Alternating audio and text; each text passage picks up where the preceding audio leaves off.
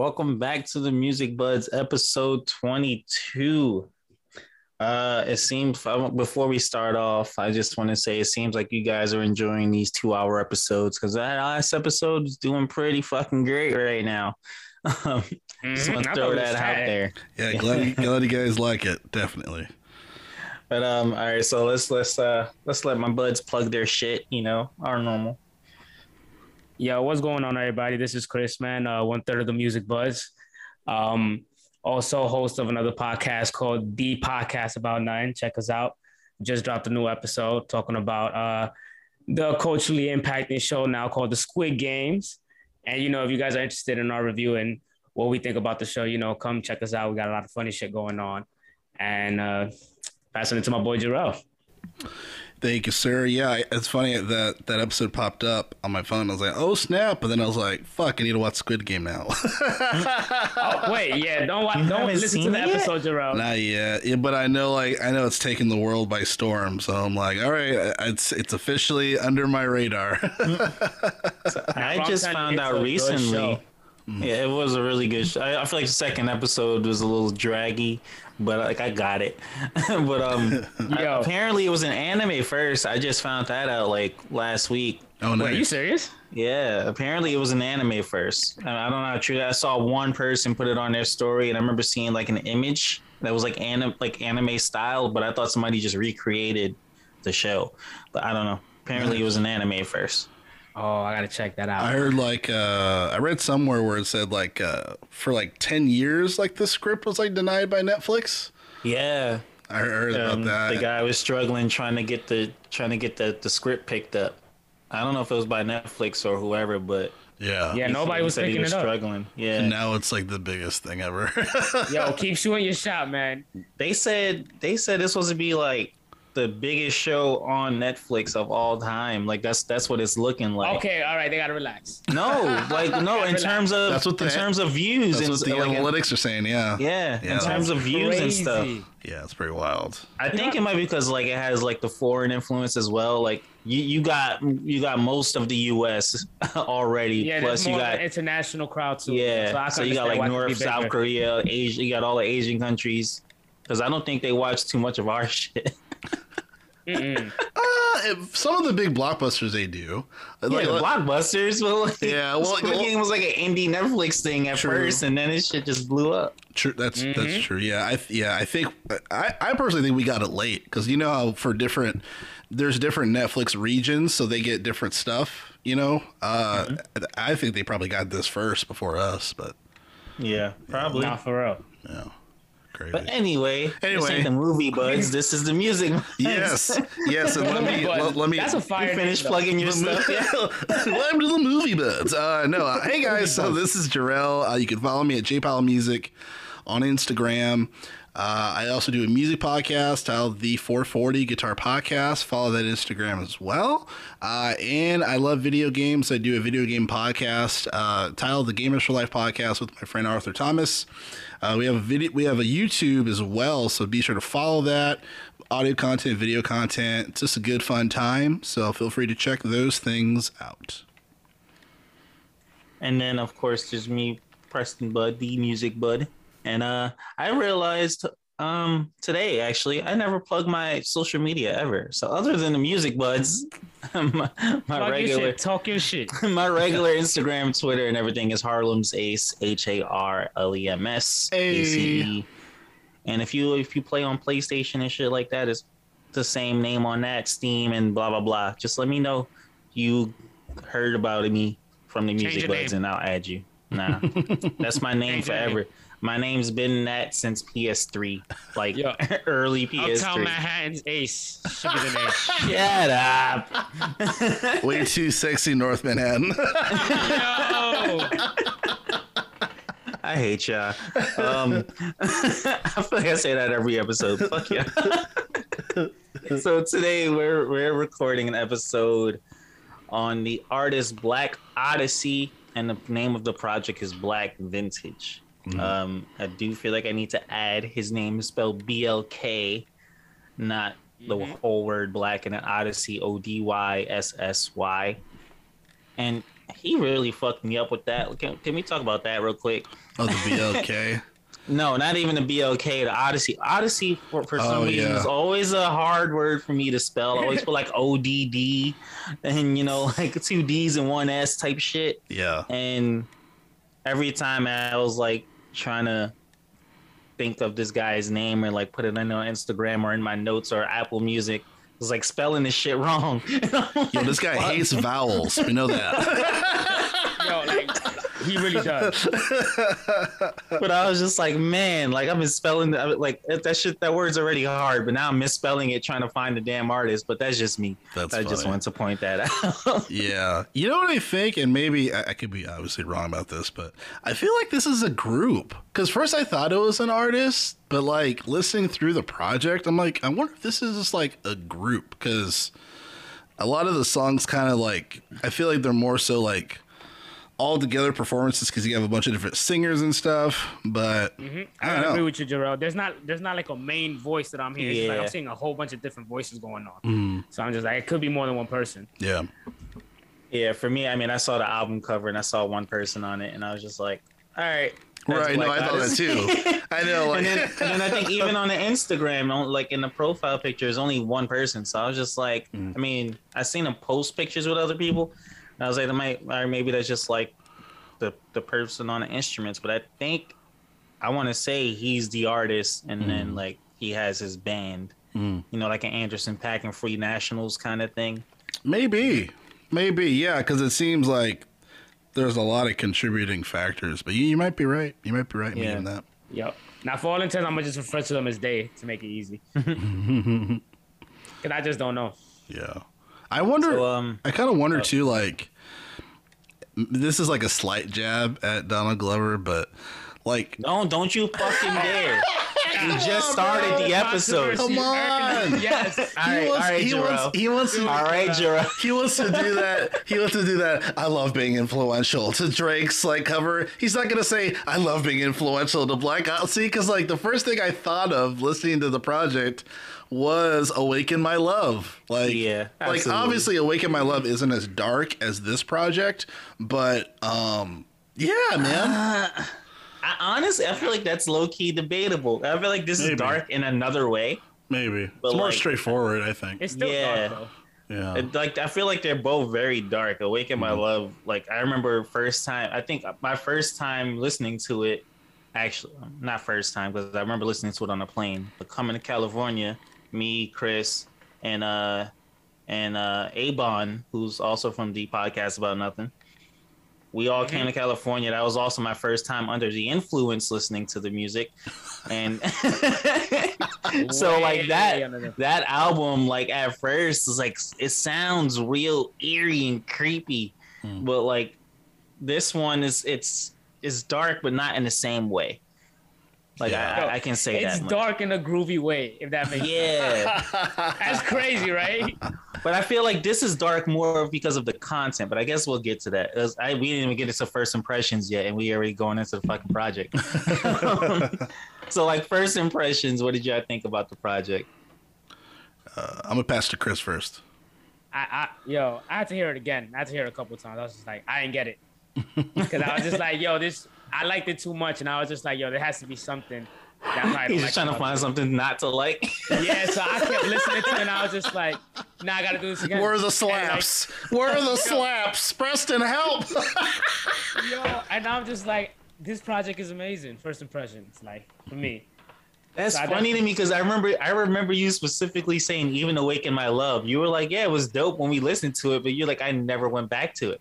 Have you Yeah, listened but- to it w- out- outside of me playing it, awaken my love? I'll tell you right now, when I got older, I did because we listened to it when we was like what 21.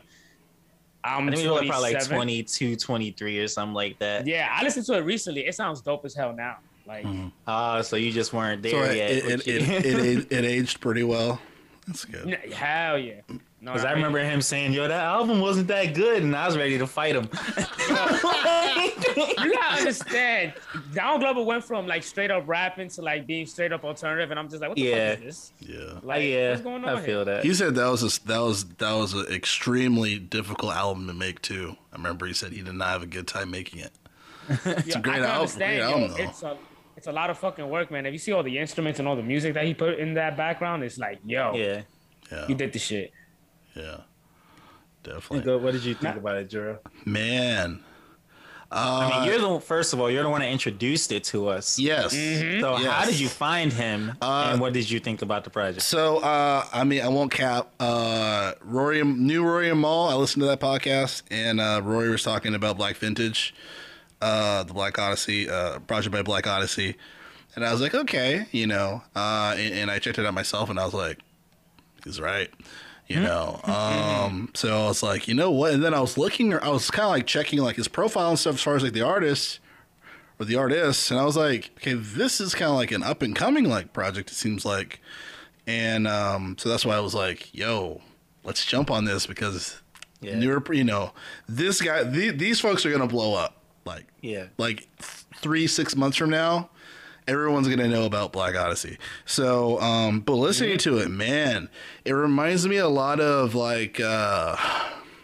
with like a lot of a lot of our artists that you know promoted uh, just kind of just kind of like was very expressive to like black trauma and things like that like you know like nina simone's like mississippi goddamn and like mm-hmm you know, uh, strange fruit, you know, like music like that. I feel like this is kind of like this generation of that.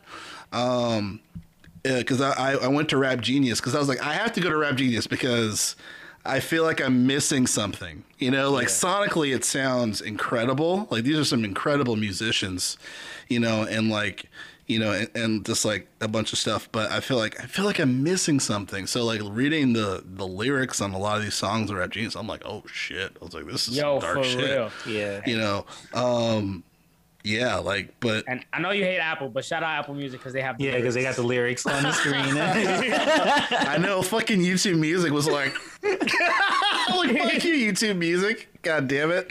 Uh, crazy. But yeah, I, I really like the project. I mean, I'm interested as far as how we feel about each song going into it, but it's really, really good. Um, like really good. I kind of wish. Yeah. And maybe it's my old man ears. I kind of wish some of the vocals were a little more like you could hear them a little more. I feel like sometimes no, it gets absolutely. I feel like it gets drowned within the instrumentation because I remember you were like, "What do y'all listen y'all music too?" I'm like, "Fuck you, oh, Preston." Wow. I was like, "No, I can't hear it. Damn it, I'm not that old." um, so no, I, I definitely feel you. Oh, okay. Um, yeah. Because even with, with this project, like I said, usually I listen to it in my car. I don't have much of a reason to listen to it in headphones anymore. Like I'm not in New York. I'm either in my car or I'm home. So I see it in my car speaker from my on my Bluetooth speaker. But um, this project, I really did enjoy it. First of all, I'm gonna add that on there. Um, but as far as the lyrics, like you were saying, some of the songs it felt like it was just kind of in the background and i feel like i didn't hear what he was saying until after i was looking at the lyrics like it didn't stand out to me until after i was looking at the lyrics so now, uh, yeah without the lyrics there's a lot of surface level and then when you actually look at it it's just like ah yeah now it makes sense it's like it's definitely one of those more than one listen projects and even even if you're not somebody like us who like where content and what they're talking about is a big deal to you, I think this project is still a whole fucking vibe. Like you don't even got to listen to the words. like it's, it's just a vibe straight through. Mm-hmm. Yeah, there was at one point I was just letting it just play, and it was just like, yo, it set the tone and the mood in my house like crazy. It's a different vibe though, man. I mean that that kind of tone is kind of like you know I disagree. I feel like it sounds kind of like they're gonna get me. Uh, nah, I feel like without the words, it's like a groovy thing. Like yeah, I was saying like I feel like without the words, it just sounded very like funky and just chill to me. Oh, because because uh, some of those lyrics would come up, and I'm like, okay. Yeah, but that's the thing. I, when I, different. I, when I tell you the first time I listened to this, like lyrics were probably like in one ear and out the other because it just sounded like like another instrument to me. Like I wasn't hearing words. Like it was just kind of there. Like my complete first listen, and I'm not even lying. Like yeah. I remember first time listening, I'm like, oh, this is like an instrumental project. It wasn't. Right. Not very much not. it, it wasn't. Not at all. yeah. but like I said, it's definitely one of those got to listen to it more than once kind of things. Um, so I guess without further ado, let's uh let's get into that first track. You cue that one up for us so we could get more deep into these these tracks. Word uh Blk Vintage.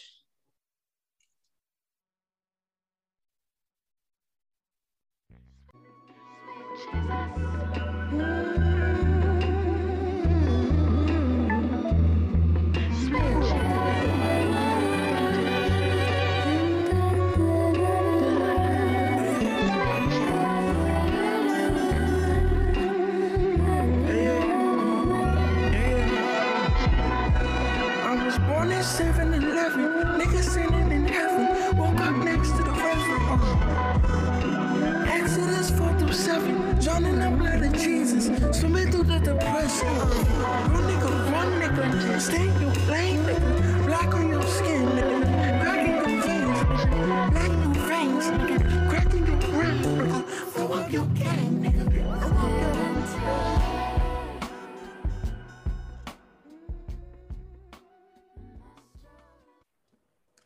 Yeah, that was Blk Vintage, the intro of the the album.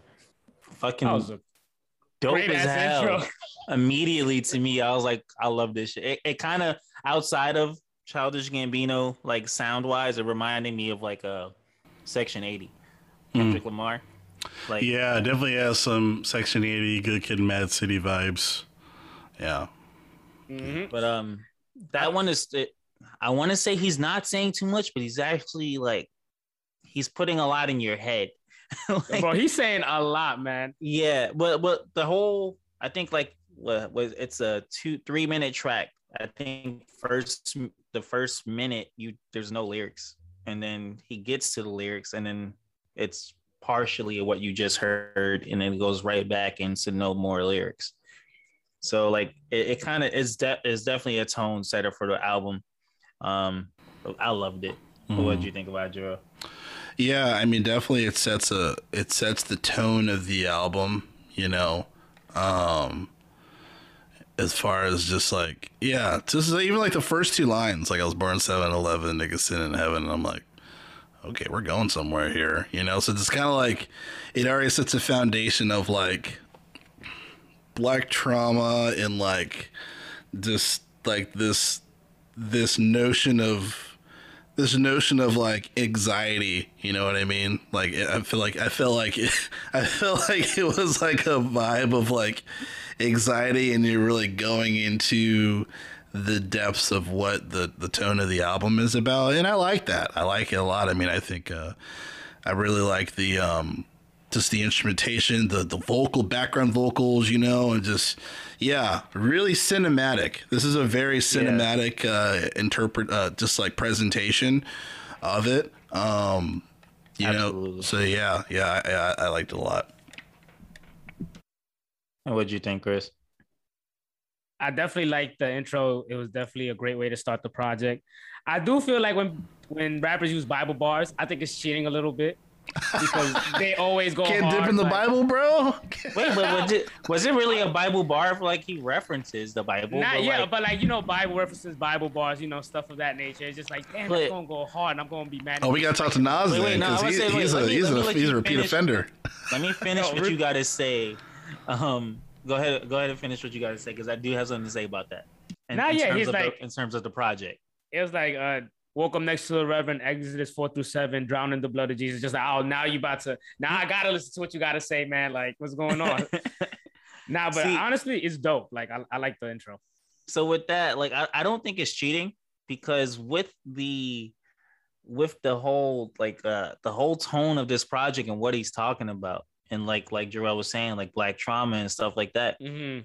that's what we know like you grow mm-hmm. up. No, I and agree. It's like you know, like that. That was what that was what was taught. So like, I don't blame anybody for using those kind of things and like putting it into our minds, like what what we thought about it growing up versus what we were taught, kind of thing. Mm-hmm. So, like, I, I, I there's a lot I want to say about this track, but I mean, he throwing a lot of n words in there, so I'm gonna have to quote this. Um, uh, so he's like, Black on your skin, nigga. Crack in your veins, nigga. Black in your veins, nigga. Crack in your brain, nigga. Just throw your just throw your gang, nigga. Just throw up your gang, nigga. And like just those like it's like it's like very telling mm-hmm. of what's going to i mean i'm not saying it's a bad thing. it goes hard bro. Like the yeah. whole song and everything is, is dope as hell. And plus what the content and what you're talking about has a lot of substance especially for the first song of the project. Yeah. Still cheating though. If you say that's so. just me my opinion. But uh the next track was Funkentology. I fucking love that title, by the way. mm-hmm. Go ahead and cue that one up. Alrighty.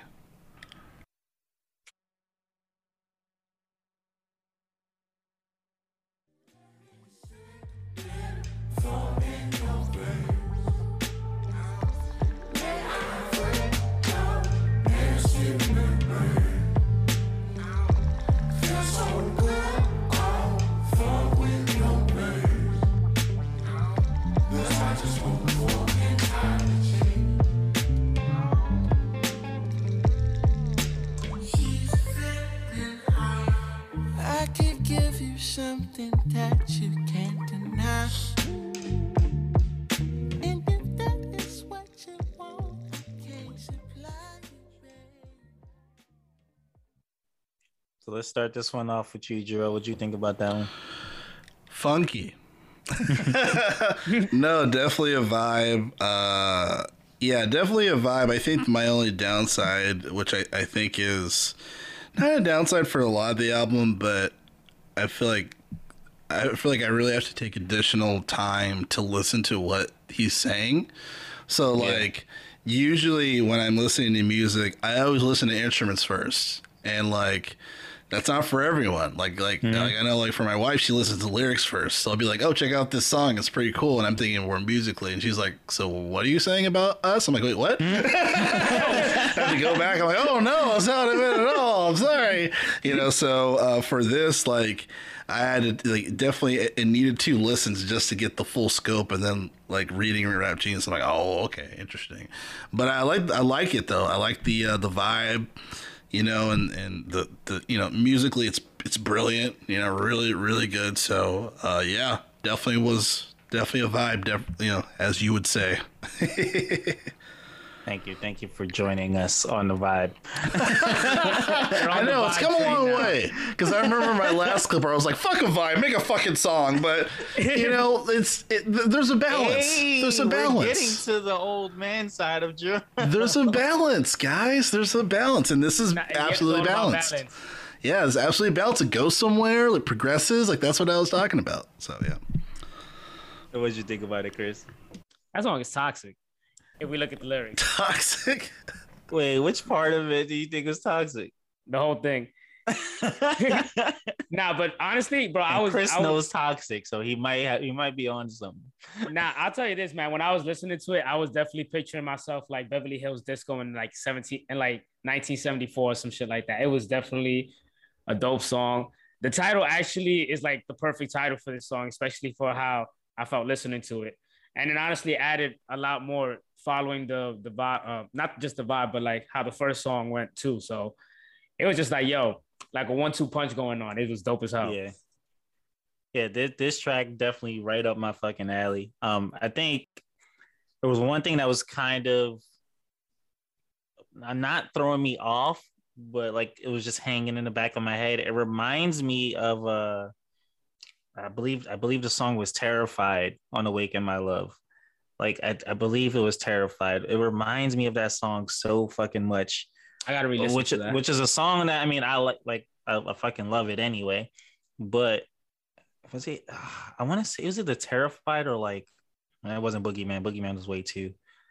I don't fucking know. I don't remember. Nah, yeah, I, want to say ter- Terrified, Boogieman, or Zombies. I think of the three that I'm thinking about right now. Like it's it reminds me of one of those really fucking love the song and like i said i really love the fucking name of the name of the song in general um and as far as chris saying that it was toxic i did want to bring up one line where he was like uh put it in my vein makes me go insane blah blah, blah. The name She's of the so good she pink like lemonade That's not Come on. toxic. That's a compliment. Yeah, compliment. that's sweet. All right. All right, we gonna just we just gonna play blind. Okay. But the thing about what about put in my veins make me go insane. The ne- the next track, not to like skip ahead of myself, is called 1980, and as most of us know, that was like the crack epidemic era of of crack and drugs and shit. So like, I was kind of putting those two together afterwards, like looking at the tracks in, in order from and from how I listened to it. Don't know if there's any connection to those, but that was what was coming to my head. And this one, very first listen, immediately got added on to my regular playlist. Like, and this was two weeks ago. um, Mhm. This is added to your uh, your weightlifting list, your uh, weightlifting playlist. No, Oh, your no, workout no, playlist? This is this is too relaxed for the workout playlist. This was the zone playlist. imagine, imagine trying to lift weights and gyrating at the same time. Oh, yo, that's cra- that's crazy. Nobody's gonna spot your ass. Nobody. Hey, he's Bobby. Fuck that, bro. No. oh my god. And then the next song was 1980. Um, as I mentioned, go ahead, cue that one up.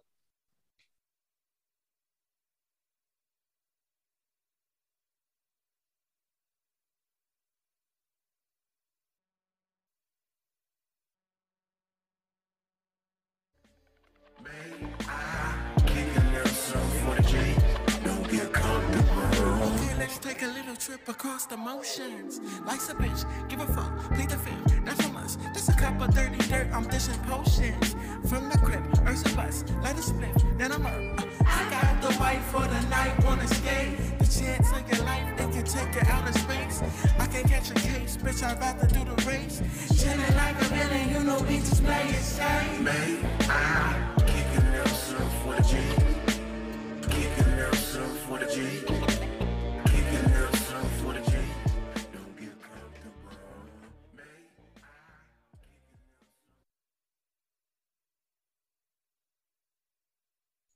That was some more fire. So, what'd you think about that, Chris? Um, this is why I asked you earlier, um, Gerald. This song specifically, like, is he a West Coast artist or not? Because I was just like, this is definitely like West Coast influence, West Coast G Funk, and I was just like, yo, I could hear Snoop Dogg, I could hear Kendrick, I could hear Mhm. Reason, I could hear anybody just kill this, this, uh, this beat specifically, and I was like, yo, this shit go crazy, bro. For Yeah. real, for real.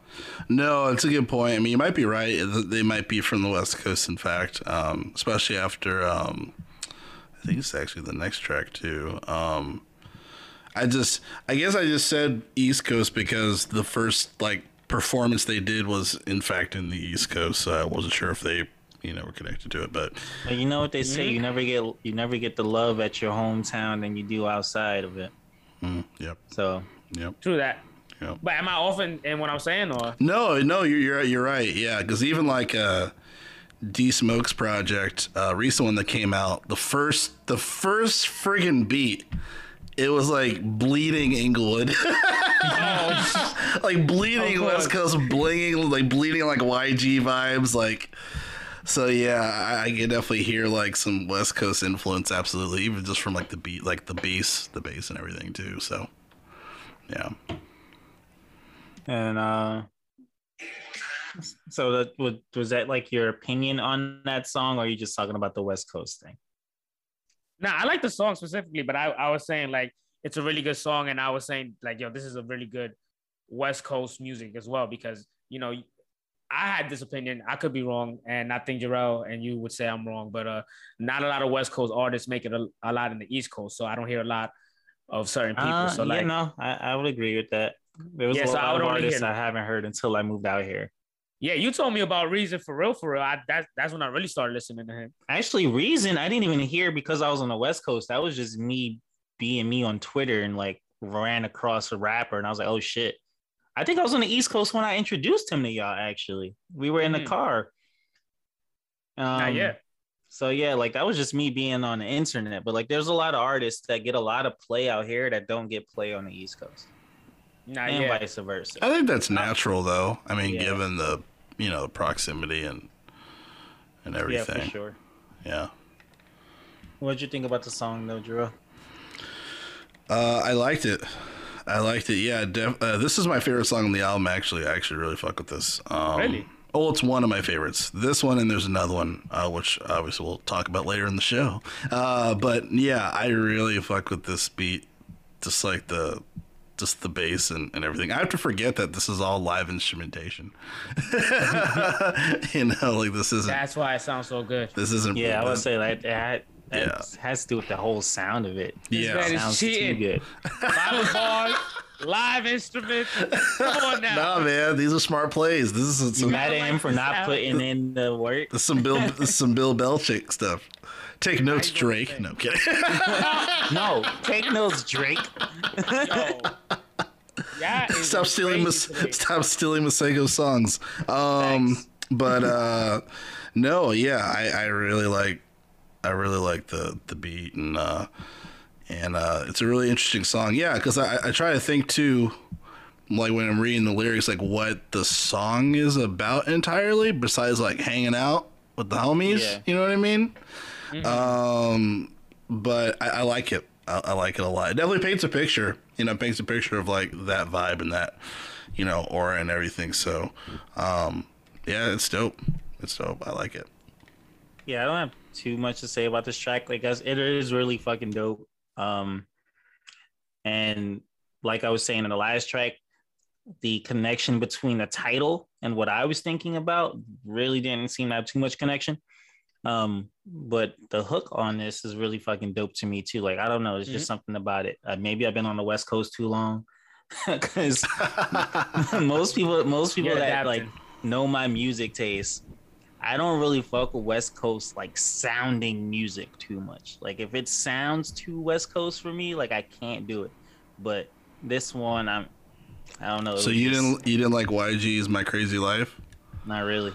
Oh like, Oh my yeah, god, I that's like a certain- classic out here, No, bro. see, that's the thing. I, I don't like that either. I'm not like gonna lie certain tracks, certain tracks here and there, yes, but like I had this whole idea where it was like I feel like West Coast music is Dr. Dre sounding music, and that's it. Like everything that West Coast has done has been like sounds It's all like it's been Dre. produced by Dr. Dr. Dre did Dre. That's not No, true though. no, no, J. it's Cole's. West Coast.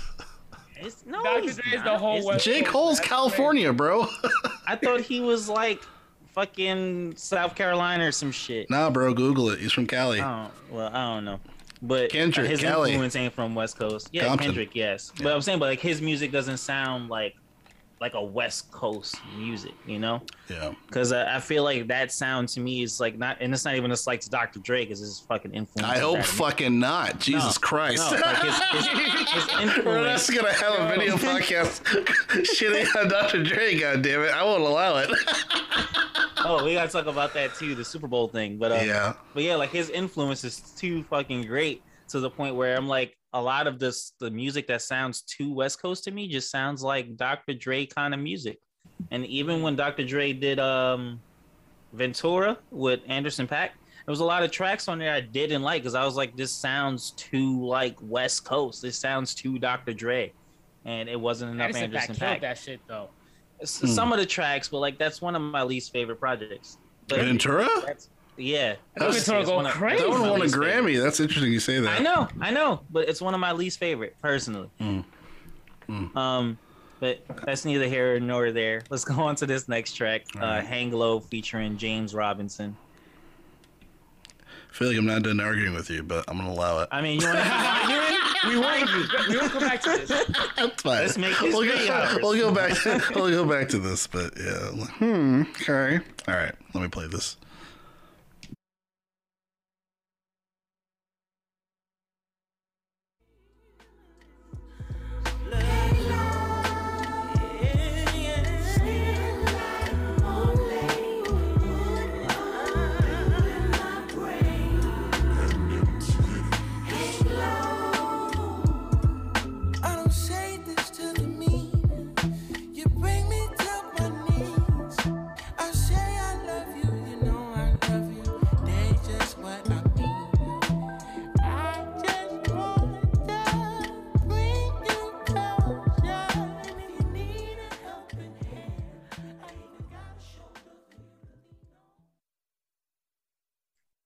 This one I really fucking loved. It reminded me of like a like a neo soul era of music with a little twist to it, and that's that's all I really gotta say about it because like that's my whole vibe. Usually, the whole neo soul era is my it's just my shit.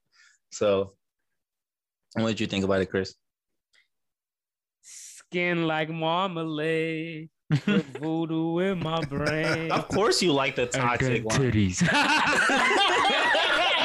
I was thinking about that as I was reading the lyrics. I was like, oh, interesting. I wonder if I should comment on it. Chris Right, comes in yo. clutch. Bro, honestly, I know we're gonna overuse this word a lot, but it's definitely a vibe, funky as hell. And honestly, going true to what the project is is, is what the project is about. So I definitely was like, yo, dope as hell. And the hook was catchy as. I think this is the catchiest hook of the whole project too. So, Yeah. but that's just me though. I feel like this is like an ode to D'Angelo. like I think of Black, Yeah. I think of Black Messiah, like you know that project. Uh, so yeah, no, I fuck with the song a lot. There's a lot of old and homages to this project. So Yeah, for sure. I feel like you can hear the influence in each of these tracks. And I'm not sure if that's a good or a bad thing, but it, it all sounds fucking fire. I think it depends So- if it sounds good or not. I, and to me, I think if it he's doing a doesn't sound job. good, nah. Like nah, it's whack. I'm sorry. I only like it because of the influence, not because of what you did on it. Nah, I mean, it, it's got to be both. It's got to be a balance. It's like, yo, it's cool to honor the, the homage, but at the same time, if you do a bad job, it's whack. Like, yeah.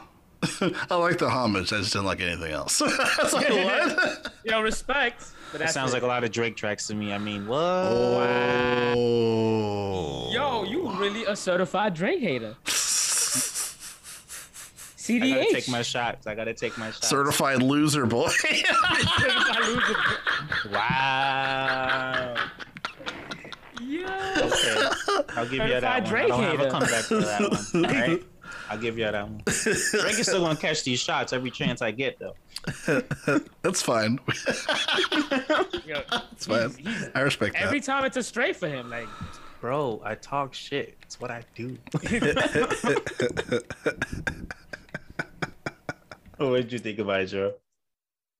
No, but yeah, man, like I said, it's uh, definitely like gave me D'Angelo vibes. Uh, there's a lot of like reading lyrics. There's a lot of um, there's a lot of word usage as far as like in my veins. Like I feel like that's very much like a theme in the uh, project. Whether it comes like whether it's something that's supposed to you know sedate like trauma as far as like drugs or if it's like you know like, like love per se or if it's just like you know pure fear you know um i feel Yeah. like there's a lot of description around like in your veins blood like there's a lot of blood references you know so it's kind of interesting um but yeah I, I really i really like this this song it's really good I definitely think like he uses those like words a lot because of what we said earlier. Like it is, it is kind of like a black trauma kind of album. Um, even from even the cover yeah, they were I, like I want that cover too. I didn't, I didn't mention that. Yeah. but it kind of remind me of Death Stranding. oh first of really all. Like the as a gamer in me. Um, and Death Stranding is a dark ass game. Like, Yes, but the hands coming out of the water, it was like a little because those gold things that come out in Death Stranding are supposed to be hands. Hmm. But Mhm. side note, Um, yeah, I was I was trying to think about the like the concept around it because I'm like I like I, I was I, I was first thinking this is like like they're like slaves that are drowning or something, and then you see these hands that are mm. turning, and I was like I wonder if that's like a if that's like a symbol of like turning the hands of time. You know what I mean? Because the hands are mm-hmm. turning in each mm-hmm. spot, and then you have him standing up, or it's like part of like the turning the hands of time. So I'm like, it's really interesting. It's a really powerful cover. It kind of reminds me of like uh, Thundercat's drunk, except he's like, you ain't gonna get me, you know, like, he's like he's like half of his face is up, and he's like, yeah, I'm gonna kill you, you know. So, but yeah, yeah. I feel really, like his look more serial killers than this. yeah, yeah, it's true. Uh, but yeah, really powerful cover. I was like, whoa, okay, yeah, So there's a lot of symbolism behind it. yeah, Yeah. Um, like I mentioned to me, like it, I thought of Death Stranding, and Death Stranding, it was a lot of uh. This is gamer nerd stuff. So if you don't know, I mean, I'm gonna try to keep you up a little bit. And that game, when you go into like the bad realm, these hands drag you down into it. So like that was the first thing that came to my mind, just being a fan of the game and like everything else. Like so, and I feel like it kind of fits here. Um, you know, like he's in the water, fucking waist deep, and there's hands around him. So my automatic reaction is if there's hands coming out of the water, is something trying to grab me. so, Yeah. It's like something trying to pull you down. yeah. So uh, yeah, but that I didn't have too much else to say about that cover, but it, it, it is dope for sure. And then our next track is Big Bad Wolf slash Sober, um, track number five. I go ahead and cue that one up for us.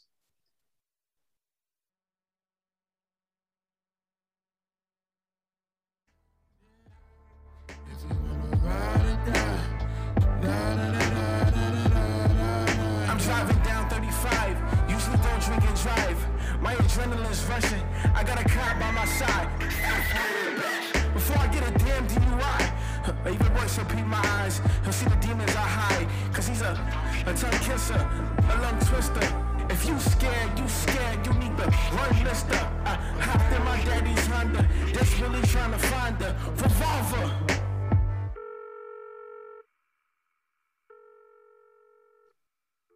So, real quick, should we play the other part of Sober now, or should we talk about Big Bad Wolf and then play Sober? I feel like we could play Sober now and just talk about it as a whole.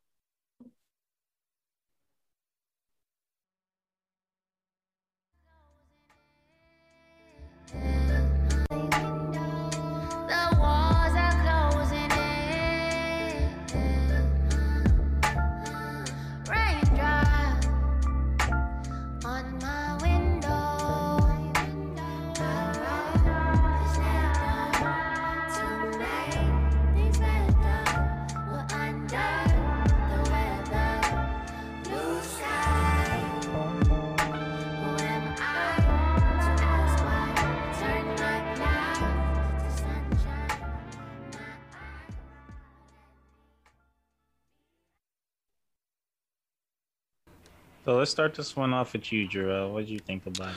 I love the Hail Mary flip.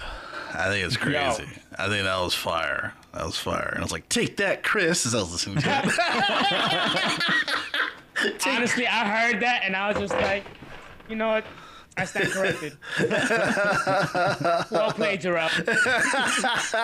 but but yeah, I thought it was yeah, really I thought it was dope. I just I feel like almost a part of like the as far as like when it comes to the project, like I have to go me, you know, being the music guy, I have to go to the lyrics to see like oh my gosh, like what is like what's like it, it kind of reminds me of like of the black version of Stan. you know? I was gonna say the same exact thing. I was waiting. yeah. I was just like I was speaking about the influences earlier, like I've like other than the na na na na na Hail Mary part, like the like the whole thing of shut up before I get pulled over for DUI or whatever. Like that's very much like Stan when he had it trapped in the trunk, you know. But I feel like Mhm. this kind of this kind of like reverses the song, at least like the order of the song. Cause like Stan was like a slow build up into that. And I feel like it's like just started off with that. And then afterwards it's like Was like regretting his decisions because now he's sober and shit like that. So like it was kind of the opposite. Like it was it went from hundred to to zero instead of zero to one hundred. Mm-hmm. Now, Big Bad Wolf, I definitely appreciated the Hail Mary um, homage and stuff like that. I do want to say that it's not one of the better songs on this, but that's not really saying much because I think it's still a really good song. But I just can't be like, oh, every song is amazing Yeah. and stuff. But uh, Big Bad But Wolf you can. definitely. No, I'm kidding. I'm fucking with you. I'm fucking with you. I can't. But not yeah, Big Bad Wolf definitely uh sober though. I enjoyed sober a lot more, and I honestly wanted it to be its own separate song.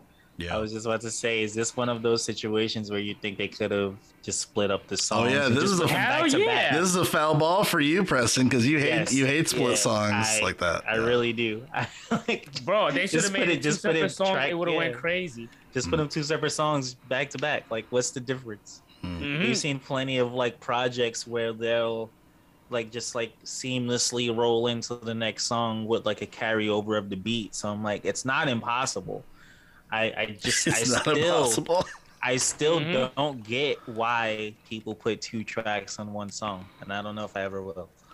Yo, and honestly, Big Bad Wolf is just like, yo, vibes is over. Real shit is about to go down. Yeah, like definitely Yeah. changed the whole vibe up of, with the project on this one. Uh, yeah, it definitely did. I think the one I think the I think the one time where I think it's it's forgivable is when you have like a, a song that's told in a story like in a story form you know what i mean? I feel like that's where it makes a little sense because you're kind of switching scenes in a sense. Um so because of that notion i i think it's i think it's it's you know i don't have a problem with it but yeah I, i've i've listened to a lot of songs where it's split and i don't know why it's split. It's like mm-hmm. you know it's like it's like the beat it's like the producer gets bored. He's like oh let me let me flip it around you know let me flip it you know it's like what? sometimes sometimes I think like is it like a is it like a business thing? Like is it is it like a oh we can only have this amount of tracks for like financial reasons or like you know like I- sometimes if I we think look at it it's like, like, from that a label's kind of thing. perspective, some people trying to get out of their deals is just like, yo, we need to put out mad songs so we could like fulfill the prerequisites and criteria so I can get out, out this deal. Like, But putting two in one is not doing that. I mean, granted, but you gotta, you know, maybe they just Uh, don't care out- you know they're just like fuck it. that's also the case. Just like yo, He's like, song. he's like, you know, I got this other beat I did in 2004. Fuck it, put it together. I was like, oh, okay. You know who's a perfect example? Chris Brown. Like, have you seen his projects? Has like 40 songs on them, John. I didn't, and probably listened to five. and I was Indigo? like, this is Yeah. a lot. Like- but you know what's crazy? It's so many songs and it's overwhelming. But then when you individually just pick certain songs to listen to, there's some slaps in there. Yeah. yeah, Yeah. but I ain't listening to forty songs. Sorry. You don't want to do you don't want to do a 40 hour Music Buds episode? Let's go to the next song. Drake Especially not by one artist. Like I don't, I don't even think I would do that for Gambino. Yeah. Like even Yeah. even with like Donda, Donda keeping my attention for an hour and a half is very fucking impressive. Because like I said, I don't even think I would do that for Gambino. yeah. Yeah. Yeah, that's true. Drake We'll- also yeah. had your attention, but uh, No, dude, never. you listen to Drake Drake is real hard. torture. It's torture to get through albums, to Drake albums, most of the time. it's like I gotta pick tracks here and there because like I'm not like he makes he makes good songs here and there, but like I'm not listening to a full Drake project from one to ten or one to whatever. Like it, it's hard. That shit's fucking hard. Before we go to the ne- before we go to the next track, which version of Drake annoys you the most? Because like I said, he has multiple So- dimensions. So I Multiple like, Drakes. Which one? I like rapping Drake for sure, and I'm not against like R and B Drake. I, I like I like that kind of Drake too, but I I don't know. It's like something about like just. I think when he tries to when he tries to do like the Caribbean stuff, and I understand like the Canadian influence, like they have Caribbean people in this, that, and the third. I'm just like to me that it just I don't, I don't feel like it. I don't feel like it goes with Drake. I feel like it's popular because it's Drake, but like there's plenty of other people that could do it better. You know, Nah, but I also want to hear your opinions on Sober because I feel like that was like the perfect song, especially with the content it was talking about and the singer as well. So Uh, yeah, there's definitely a lot of continuity, a lot of continuity there. It reminded me of a lot of Erykah Badu. You know, it's getting Yeah. like Mm, yo, Mom- for real. Mama's Gun type stuff, which is a like one of the best albums of all time. But uh, yeah, yeah, I, I, I thought it was relevant, um, and the singer killed it, and uh, you know, tonally and everything too. So uh, yeah, I thought it fit too in the song as well. So just it's really well well made. um, Mhm. so because of what Jarrell was saying about it being like a whole production and like why he could see why it wasn't split, I feel like that can be like a case can be made for that with this track definitely, um, because they did because they did go like hand in hand with each other. Like if you're trying to tell a whole story and I know most people. I've, well, I don't know about most people, and I know a lot of people don't listen to albums in order, which is a fucking crime. Now, I feel like your first album listen to, you have to listen to it Yeah. in order, bro. You got Like, you, yeah. you got you, you got to be mad at all these music these music uh, digital streaming platforms that are like, oh, the top songs. Yeah, exactly. so like if somebody clicked on on Big Bad Wolf without sober, I could see why they might be like like there feels like there's something missing and the same thing vice versa. So like I if as as a storytelling song, I can see why it, they are together. So you kind of you kind of swayed my my opinion on split songs with this one. Ha with this one. Yes. We got him. Everybody deserve gets clap. We got him Everybody again. gets one. Sooner or later, way too sexy will be on his gym playlist. But um, but yeah, like I, I know a lot of people that they they go to albums and they're like, oh, I'm gonna listen to the starred tracks first, blah blah blah, and I'm just like, no, I like I sent you the album, just listen to the fucking album. right? Yeah, exactly. So, but that that's that's a whole nother conversation. um, Mhm. this next track is in Spanish, so I'm gonna try and say it and butcher it. Chris, tell me. If Uh, go ahead. Let me hear it. the next track is Ya no podía salir. Hey, that, it- that wasn't too bad. That's how North Manhattan close, does it, bro. close, Okay. Yeah, th- do it. So uh, go ahead and cue that one up for us.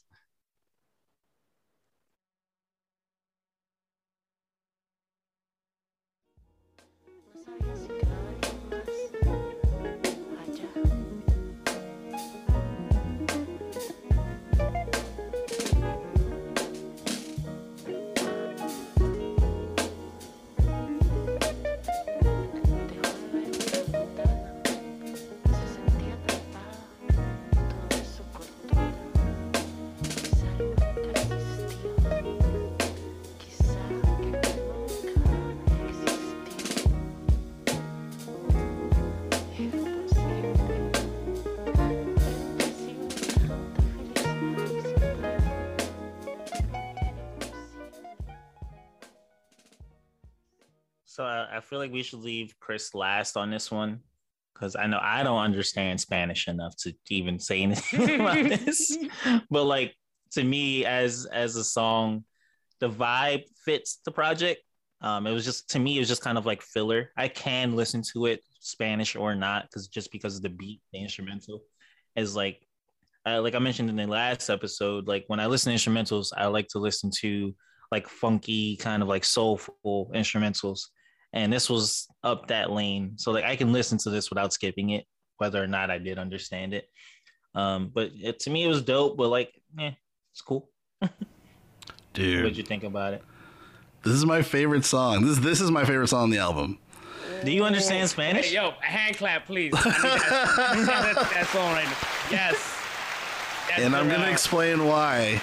And this is why I had those questions in the in the group chat today, because I was like, God damn it, I wish there was some context around some of the questions I had.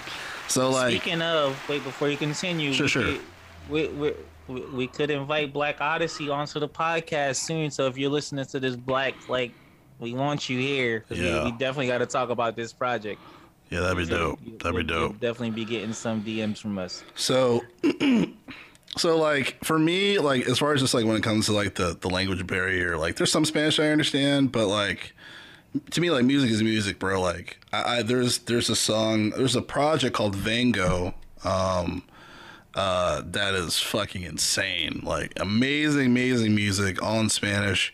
Uh, and for this, what was interesting about this one that it was the, the choice of it being in Spanish, and then I'm curious about the context around it. You know what I mean? For the story. But the craziest thing is that these lyrics are nuts. Like I took the lyrics from uh, from Genius, I put it in Google Translate because I was like, I need to see I need I I have to see what's going on here because they made it very much like it was kind of like more so very under the music. You know what I mean? And I feel like it was intentional. But I wanted to read off some of these lyrics because I was like, one, these are the best lyrics on the project, and two, they're like fucking deep. Like this is like this is like really deep stuff. So like I'll read some of it. It says uh, she stopped looking out the window. She felt trapped. She doubted his sanity. Maybe he never existed. Such simplicity and happiness was impossible. Their faces were fading, and hope it died. It was the only thing left.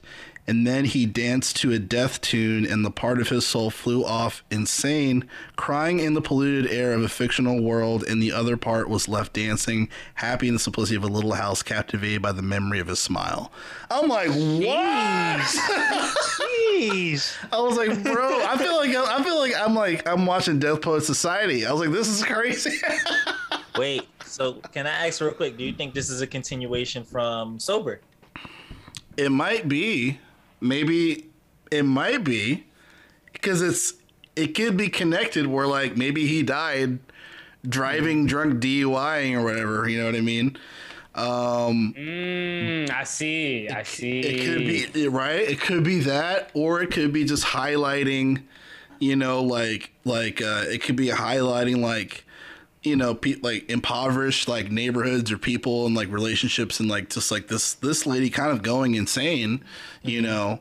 And maybe like she lived and her and her and her husband died you know of famine or whatever and then she's kind of like hallucinating you know? Or maybe Yeah. th- thought that she never had a husband or something. Just there's a lot of different directions. That's why i was like ah overload. You know so uh but yeah, like it almost makes me a little mad that it's under the music, but I guess it makes sense maybe in the context of the project because like this is the only song I believe that's not in English, um, Yeah. and the instrumentation is beautiful. The the, the, the the the guitar playing is beautiful. Like it makes me want to like learn those licks. Um, because I'm a, a You guitarist. said you're trying to catch a lick. What? No, I want to learn those guitar licks, like those guitar play. It's a musical. It's a musical term. These these folks don't understand, but I was. I want to lick the guitar. God damn it! I want to Oh, lick no, it you didn't understand what we were talking about. because I'm trying to make a point, and you chime in with some shit. Jesus, Preston, grow up. Anyway, I was what I was joking about some just some ghetto stuff. okay, it's okay. All right. No, it's like I'm. Tr- I was trying to cl- clarify my point. I got derailed. Uh, anyway, the song was good. What were your thoughts, Preston? oh, you already said. Like I said, like you already said I your didn't thoughts. have I didn't have too much to say about it, but like, Uh. after what you're saying, um, the, the lyrics and stuff, even then, I feel like I, I I would need to like go into it Yeah. a little more. But as far as why it's in Spanish, I think it's interesting because because of the whole context of the album and the trauma and Mhm. everything else. And black and Spanish people, well, black and Hispanic people, I guess I should say, Salt and pepper, peanut yeah. butter and jelly, yeah, like they're they're they're like they they're like one and another. So um, plátanos and salami. Yo, shout out to Platanos. That shit's bomb. yo, I actually know people Yo, that don't plátanos like is a it. super fruit, man. Yo, it's healthy for y'all. Oh, Telling man. Yes. Yeah, But, um, bomb. So yeah, like as of why it's in Spanish, I think that could be part of the reason. Like it's not just a black trauma thing, like it's a poverty trauma thing and minority trauma kind of thing. Um so yeah, that that's that's all I think else I have to add on to that. But Chris, go ahead. You being the Spanish fluent person here. Go ahead and Bueno, talk mi about it. compadres, yo creo que es bien importante para reflejar lo principales que está en esta canción. I understood half of that. See, now, you got, now, you got me, look- now you got me looking dumb like it's a George Lopez stand up. Where I'm like, ah, ah, ah, ah Yo quiero ah, decir que, no, I'm fucking around. My Spanish not even that good. Yeah, I'm sorry. Yo, I'll, t- I'll tell you this. Um, as as you know, understanding Spanish mostly, not but not the whole thing. Um, mm. It was very powerful, and I consider this more like a spoken word than um a song. And that makes a lot of sense, actually. yeah, and honestly, I'll, I'll give it up to Jarrell because I had like most of that, but Jarrell really just specified a lot more specifics in the song that I uh, I missed.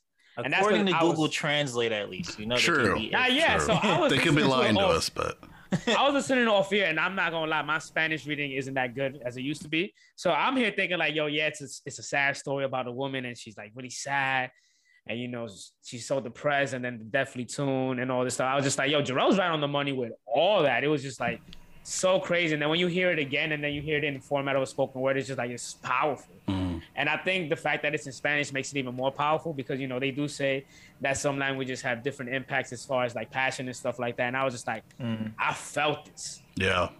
Yeah.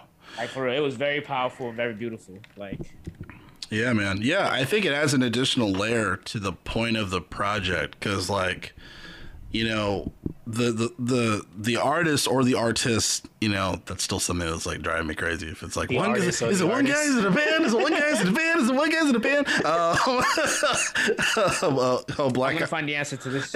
yeah, we gotta find out.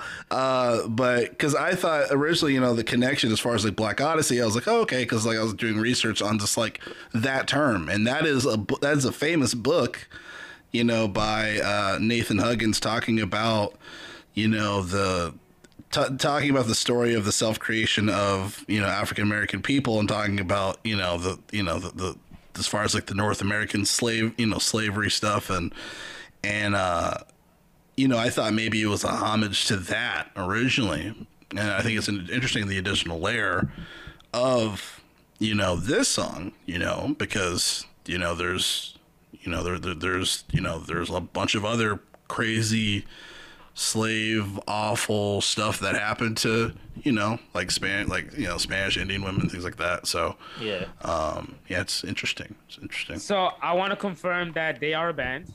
It is two guys, Aha. Juan Elcock and guitarist Alejandro Rios, and they fuse soul and heavy 70s style rock, which Nice. is where the influence is coming from. Ah.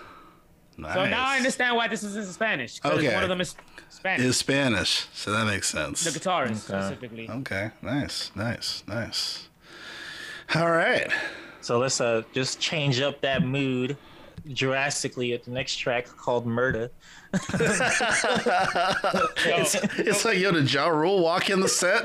I was like, hey, Yo. what you guys doing? Murder, man, it's crazy. I got a song idea for you guys. Ja, we don't need your help. you know,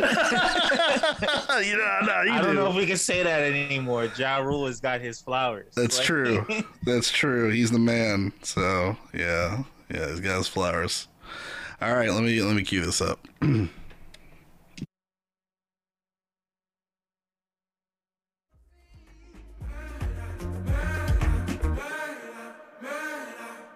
Me no be the nervous one. Me no be disturbing none. And I see the minds and run. We are not to run too long. They were never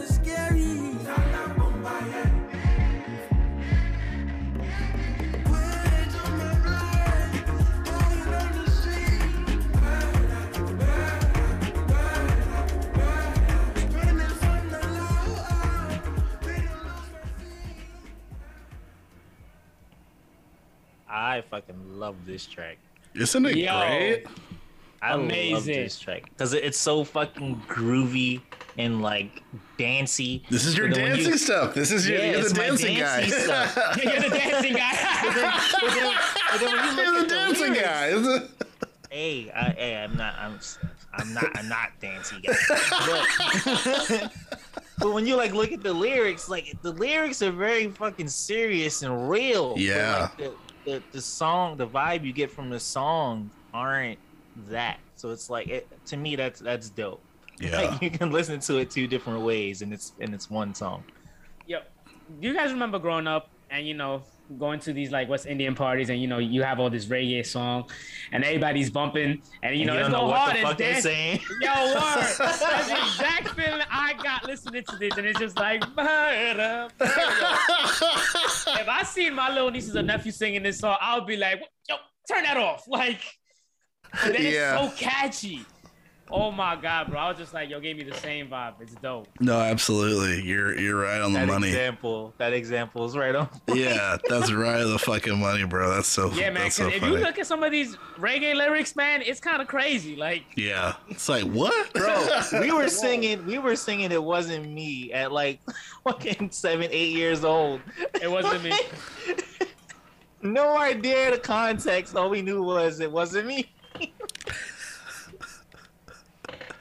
Yeah, Yeah, that, that's wild. No, yeah, I love this, bro. Like, yeah, but yeah, you're right. Lyrically, it's very, it's very like intense, you know, and uh, and having this played upon it is very interesting. You know, it reminds me a lot of. uh There's this band called the Algiers.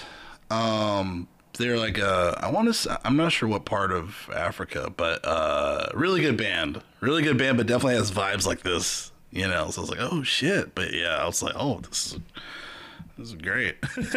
so, yeah, I fucked with it. This was also another one that reminded me of uh, a song from Awaken My Love. I the songs and the names right now are slipping my mind, but there was a song where um Gambino, one of the lyrics was like uh you're scared of me, but you're the one with the gun or something like that. And that's Mm. like one of those things like first listen, you it kind of just like goes right by. And then when you listen to the lyrics or like look up the lyrics, it's like, oh shit, like this song is a like police brutality kind of thing. Yeah. Yeah, it's woke as hell, but like- you don't really hear it at first.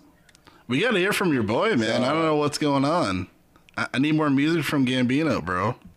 From Gambino. Yeah. I mean, supposedly he was going to be stopping, and then he released his white album cover. I mean, he's too busy being influential, man. Yeah, he's too he's too busy influencing. He needs to knock that bullshit off and make some fucking Yo. music, bro. I mean, No, is what he the, wrong no, though? what the fuck is he, wrong? needs to do? He needs to drop the next season of Atlanta already. Cause, Oh, yeah. Because uh, because COVID shut that down. yeah, that's right. That's right. Yeah. But yeah, the last thing we got was three fifteen twenty, and that project I was upset about because like you don't even got track names. But like I'm not I- promoting an album without track names. I'm Yeah. sorry. It's hard to be no, no, like, no. yo, 1224 was crazy. 1224 was crazy, though. 1238 it was. 1238. 1238. 1238. Banging. Yeah, I'm not Like, doing it's that. hard to just be like, yo, I can't even remember the name of the track because I'm not that good with numbers. 12 dot, you know. it's- Yeah, fucking, yeah, it's nuts. um, then the next track on uh on uh, Blk Vintage was Ghost Ride. Go ahead and cue that one up.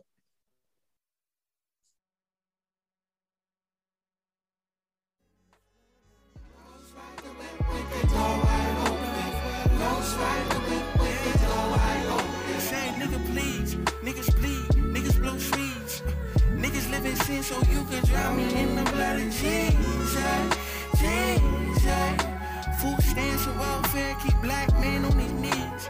Why is it so that the world doesn't know that all my brothers drowning so in the water?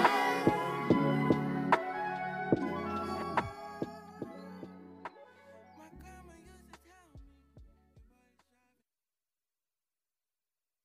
I just want to say real quick, while it is a catchy hook, Ghost riding the whip with the door wide open is only a catchy hook. It's probably not the best idea. oh, obviously. Yeah, obviously. listen to the grandma right there. neither is neither is drunk driving. By the way, I didn't know we needed to add these notes in. Yeah, we should probably be very clear with our positions.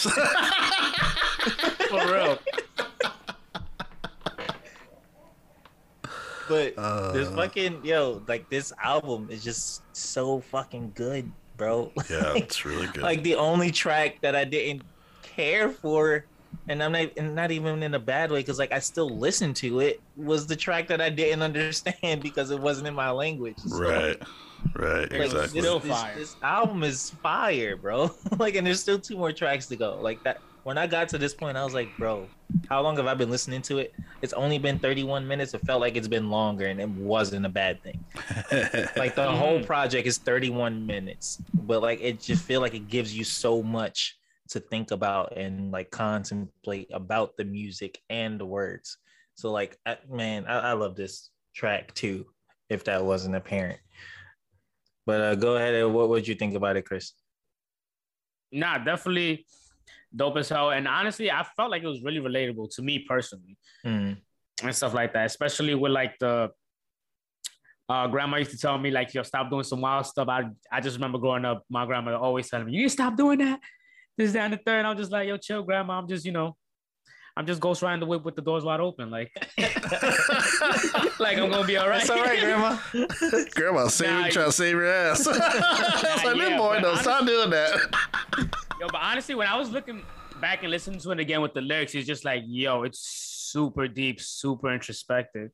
And you know, especially Eucalyptus 15 telling you Bible bars always go hard, man. It's cheating. But See, the thing really- is with me, I ain't looking it up either way. I'm gonna just take your word for it. he explained it though. Technically, yeah, like, exactly. Like, a, I said, in I'm like a vulgar way, but he for it. explained it. now, overall, it's dope, man. And it's, I had to agree with you, Preston. It's a really good album. It's just like, yo, I really enjoyed it a lot. And I consider it also a concept album. So seeing it from top to bottom also like helped me enjoy it a lot more because there's not really a lot of albums like this out. Yeah, Yeah. I agree.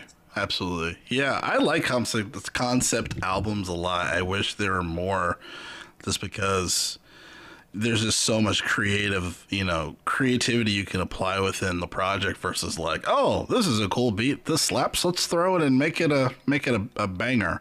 You know, there's just a little more a little more brain power applied towards it. Um, but yeah, I like this song a lot. Just again, like again just yeah really hard really uh intense uh intense lyrics uh it's strange because you know grandma said not to do these things and it makes me want to ride the ghost ride I want the ghost ride gotta go right the- it kind of makes right me want to try it and i know that's a bad idea um but yeah no it's a really good song it's a really good song And then the next track was Black Revolution.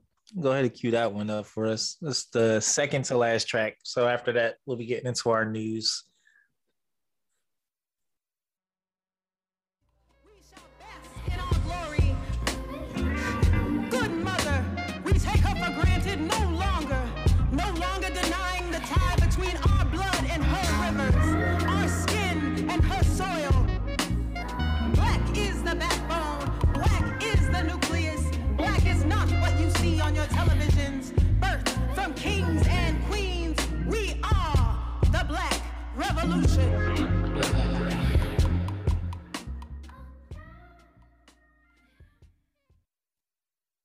So what'd you think about that one, Drew? definitely black messiah vibes For sure. if you were to put this song in black messiah it, it would just fit like a glove you yeah, know? it would have definitely fit on that project Yeah. so good. Yeah. Easily. Yeah. I'm trying to find that album on vinyl. It's so hard to find on vinyl. It's so fucking hard. For Um, Black Messiah. I didn't Yeah. know they released it on vinyl. yeah, yeah, but they it, they said it's fucking damn near impossible to find. But I know my, my goal is to find it because that's a brilliant, brilliant project. Do you, do you have a record player? Or you just Yeah. like oh, okay. Yeah, yeah. Come on, bro. I Give me have- more credit than I'm that. just asking. I'm just asking. I'm just yes. asking. No. Yeah. like, Because see, some I'm people hating, buy man. them and they don't have them. No, you're right. Yeah. Yeah, 'Cause, but um, I'm hating my- the my- record player music sounds so amazing and it's so different compared to like other mediums. It's like Mm. it feels more natural to be honest. it feels like you're in the I have room. yet to experience it, honestly. Um, I did see one interesting thing though. Tom Misch put something up on his Instagram story. He didn't put the needle on a record player. He used like a envelope or like some kind of just like card and put it in between the lines. And it, it was playing the fucking music. And to me, I was like, whoa. Oh, like, what is this technology? hey man, but um innovation. but my first, well, my only vinyl was "Awaken My Love." It was a gift to Hmm. me, and I don't have a vinyl. Like this shit's still in plastic, so like, I'm, like I, I don't have a record player to play it on. But, Yeah. like, I was just like, I it was one of my favorite gifts ever. Nice. nice. Um, yeah, and Mhm. And I was like, man, I kind of I need a record player so I can hear it yeah. on vinyl. A lot Yeah, of bro. It's it's crazy because I know vinyls aren't the they're not the cheapest thing to make, but a lot of that profit goes to the artist. So yeah, I started to buy Yeah. more vinyl, and then just to have a collection, you know. Um, I Plus, it remember, just looks cool as hell. yeah, I remember Questlove. He said like he. I remember when he sold. He sold some of like his father's collection, I think, or like his parents' collection of, of vinyls, and then like he had a somebody, and someone was like, "Why did you do that?" And he was like, "I don't know." So like he went to like try to buy all those records again, and then like he never did that again, you know, because like Questlove was like a damn near like a musicologist, you know. So Yeah, but yeah, I absolutely am. I'm team vinyl. it's like a, it's a dope collector item for sure. Yeah, a lot of a lot of um a lot of them too. They just brief, sl- a slight tangent. Sorry, folks. Um, a lot of it too is as like uh, like special edition, like cover art and just like you know like art within it. And then um, there was one where I bought Jimi Blues, which is like you know Jimi. He covers a bunch of like classic blues songs from other blues artists.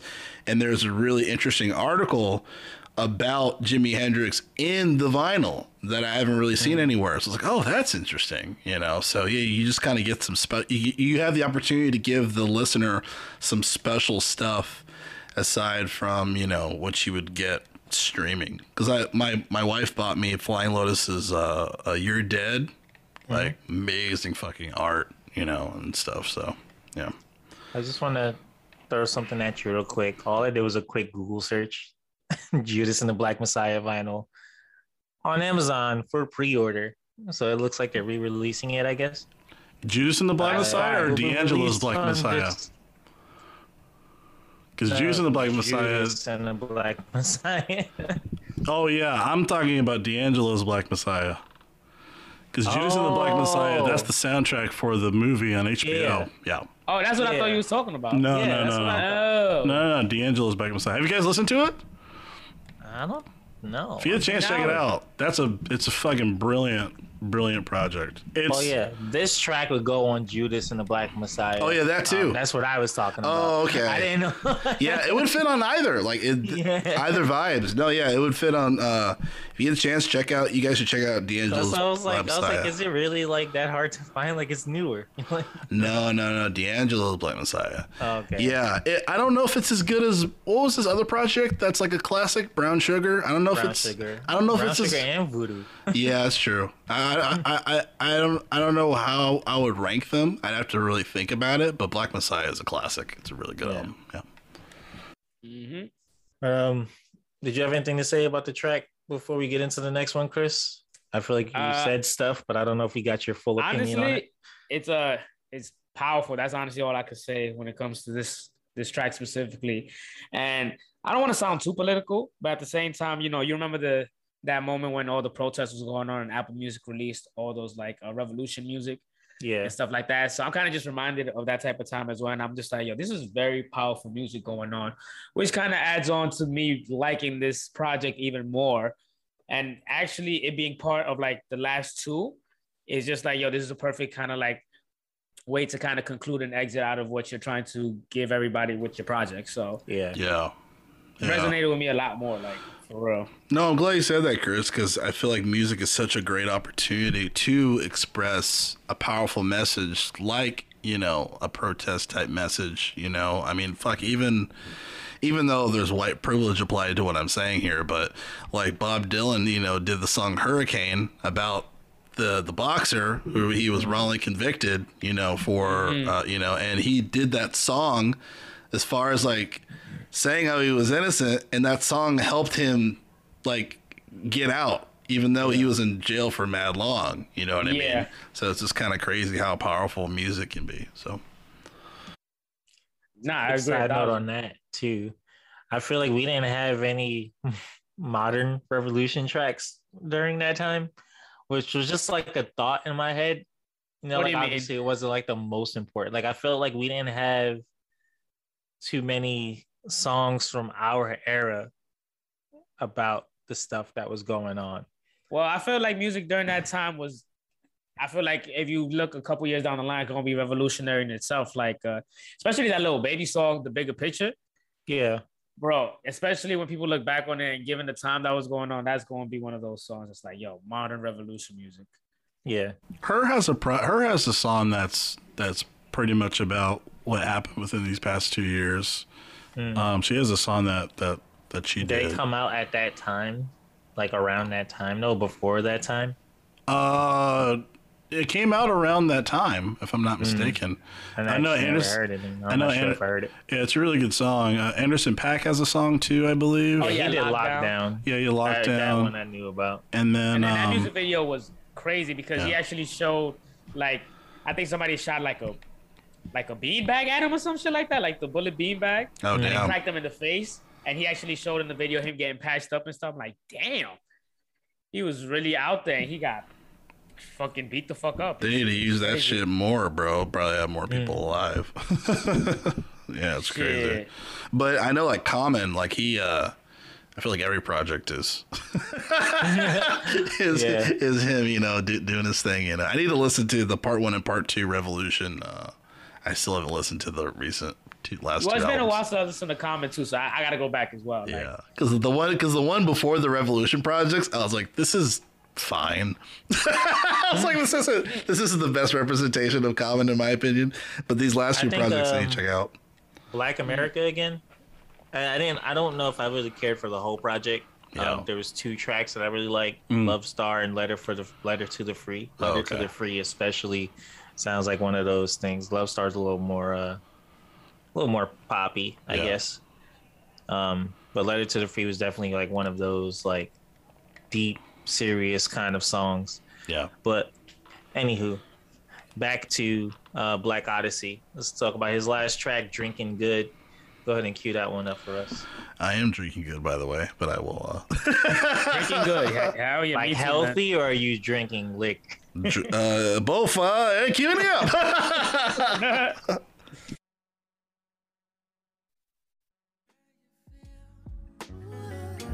Getting cold. Mother's getting old. Wanna sell my soul.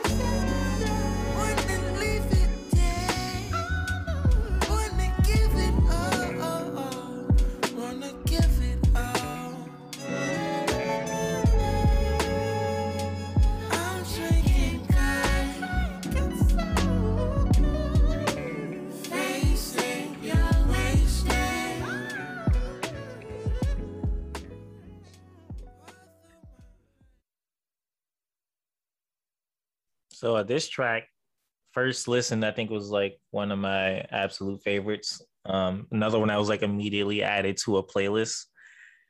And since we were speaking about like the protests and all that stuff, it kind of remi- it reminded me of quarantine low key because around that time when all that stuff was going on, it was uh it was like you felt like there was not much you could do because everybody was worried about COVID, but then it was like, but now like fuck that. And I feel like a lot of people were like battling mentally already because of the pandemic. On top of that, it was like, I'm not gonna lie, I was drinking because I was just like, you know, there's there's a lot to handle right now. And we're in the middle of the pandemic, all this shit's going on. It makes you think about everything even more than usually would. Because I feel like that was the case for a lot of people though. Like Yeah. it was a tough time for a lot of people. like there were no distractions. So like this song resonated with me like for sure. I, I do feel like he sounds more like a, of, of an alcoholic. but Lick like I, I get breath. I get where he's coming from. yeah, yeah, yeah. Definitely. I mean, if there's any if there's any song with trauma on it, it's definitely this one. Um, yeah, you know, it's funny. I, I think about the quarantine days as far as like all the store. Most of the stores are open except for you know grocery stores and then like but like liquor stores. Liquor stores mad open. You know, and like Apparently where it was all the essential. time. and liquor see exactly and liquor sky and like the, the and the the sales of liquor skyrocket like foul like over a thousand percent you know what i mean so there's a lot of people that there's a lot of people that had uh you know that had alcohol poisoning drinking so much you know what i mean I know so GameStop must have been pissed off. Video games aren't essential, but Right. liquor is. I know, man. We should have sold. We should have should have kept selling some some candy or some shit. Yo, for real. A couple They, apples they, or yo, something. they were not letting GameStop stay open. They were like, Yeah. "You're not important. It's just Bro, video games." it's it got so bad that you know I'm me working at the bar. There's still alcohol that we can't get our hands on because it's just been sold out. Yeah. It's just like yo, they bought everything, bro. It's just like yo, we need this bottle, we need this. It's just like yo, we can't get you that until like three months from now. Like yeah. Sheesh. Yeah. Yeah, it's crazy. Definitely. But um yeah, as far as just for my take, I mean, this is a great this is a this is a great uh it's a great song. Really great song, you know. And then he talks about a lot of even from the beginning of the song, it's just really deep, you know. My mother thinks I'm sick. She smelled the liquor on my breath. They killed my brother's shit. I saw those blood stains on his chest like like definitely like lyrics is heavy. yeah, Yeah. you know. Yeah, Chris. What'd you think about it, Chris? Uh, honestly, I'm a stickler for outros, and I feel like if you don't stick the outro, you it, it loses points with your project. And he definitely stuck the outro better than most rappers that are established out here and stuff like that, and a lot better than some famous outros that we know as well. But overall, it was kind of like the cherry on top. It was just like your perfect way to end the the album itself, and the lyrics were really heavy. Like Mhm. looking at it and reading it, it's just like, yo, it's a lot of trauma and it's a lot of there's a lot of reflection we got to do. I, I feel like, and especially listening and reading some of these lyrics is just like, yo, there's never too much reflecting. There's never trying, there's never too much like self betterment. You can always look back and kind of just try to be a better you in this Yeah. regard. And we kind of see the consequences of when we don't do that. It's just like, yo, we don't self heal. We don't, you know, prioritize that type. We got consequences to our actions and, and all that. I think we're getting a lot better at that though, as like a society, as a culture. I, I think we're definitely growing in that sense of things where, you know, we have people willing to go to therapy and like therapy is not, I mean, I'm not gonna say it's not completely like shunned, but I feel I'll like we're, we're- it's more we're getting better before. yeah like it's way it's way more accepted than before like you don't i feel like we have a lot more outspoken people who are you- and men minorities es- es- especially i want i feel like i need to add like we have a lot Mhm. more outspoken and like emotionally uh emotionally intelligent men Mhm. now than Yeah. we had back in the day Yeah, and also the stigma from and also like the stigma from therapy is also being removed. So I feel like a lot more people is telling people like, "Yo, just go," because we're realizing that you don't have to be kind of mentally ill to seek help. You know, the most healthy person can actually go do it as well. Like, i think it's just the term mentally ill that i think bothers people and it's like it's it's bro, not you're not mentally ill. yeah it's like i'm not need- mentally ill like i mean there's things that i there's things that i'm fighting but it's like not mentally ill like this is normal and i think that's what they weren't understanding back in the day Yeah, there's a. This is actually a. this is a really deep rooted conversation. Um, no, I, I- do agree as far as I feel like for this current generation, it's more acceptable to really understand when you need help and when you need to see a therapist. And you don't need to be mentally ill to see a therapist. You know, Yeah. it could be very easy as just you know having trauma anxiety something that triggers you you know and and it still gets neglected you know still gets neglected from a funding perspective. And then when it comes to the you know the black the, the black community like there is a stigma of not getting therapy. And even from past generations and they would use they would use church or something to try to say oh well you don't need therapy you have gotten Oh, you need to pray. Like, yeah, you know, and, and and not saying that that doesn't help. It does help, but sometimes you need more than that. Sometimes God may be telling you you need to go to therapy as well. You know what I mean? Because you may not get everything in church that you would speaking to a professional about you know some stuff. So, um, yeah, yeah, I think uh, I think we are getting. I think we are getting better. We just have to continue that message and that and that importance. absolutely mhm. but uh speaking of mentally ill let's get into our news and uh r kelly Oh, Jesus Christ! That was your segue. Yeah. That- had I mean, you're not wrong, but Jesus, we didn't even say the overall stuff. The overall, like, great job on the album. We just You're right. I just that one came to Yo, mind. it's just that like, one all came right, to now mind, straight and to it had mentally to ill come. R. Kelly. Had to Damn. go. Like I, there was no other opportunity for that I segment. know. have all No, yeah, the yeah. album, like what we No other thought. Like, opportunity. He for had the opportunity to shoot. The shot clock was going down. I get it. now you know what? It and, went and in. it I can't lightened even up the mood a little Yeah. bit. Like we and we lightened up the mood a little bit. All right, but real quick, overall impressions of the project uh, before we get into somebody who's actually needs fucking help. yeah. um, this is a great. This is one of the best projects I've listened to this year. Um, I want to own this on vinyl. Absolutely. Um, it's on Bandcamp. I don't know if it is. I'm not sure. I, it's on Bandcamp actually. I, I- I'm tempted to just buy it just to support them, but um, but I, I would rather buy a vinyl copy of it. Um, but yeah, everybody needs to listen to this. I think. Um, you know, it's just a really powerful message. What I like about this is sometimes you have concept albums that don't fully, they don't come full circle. You know what I mean? Yeah.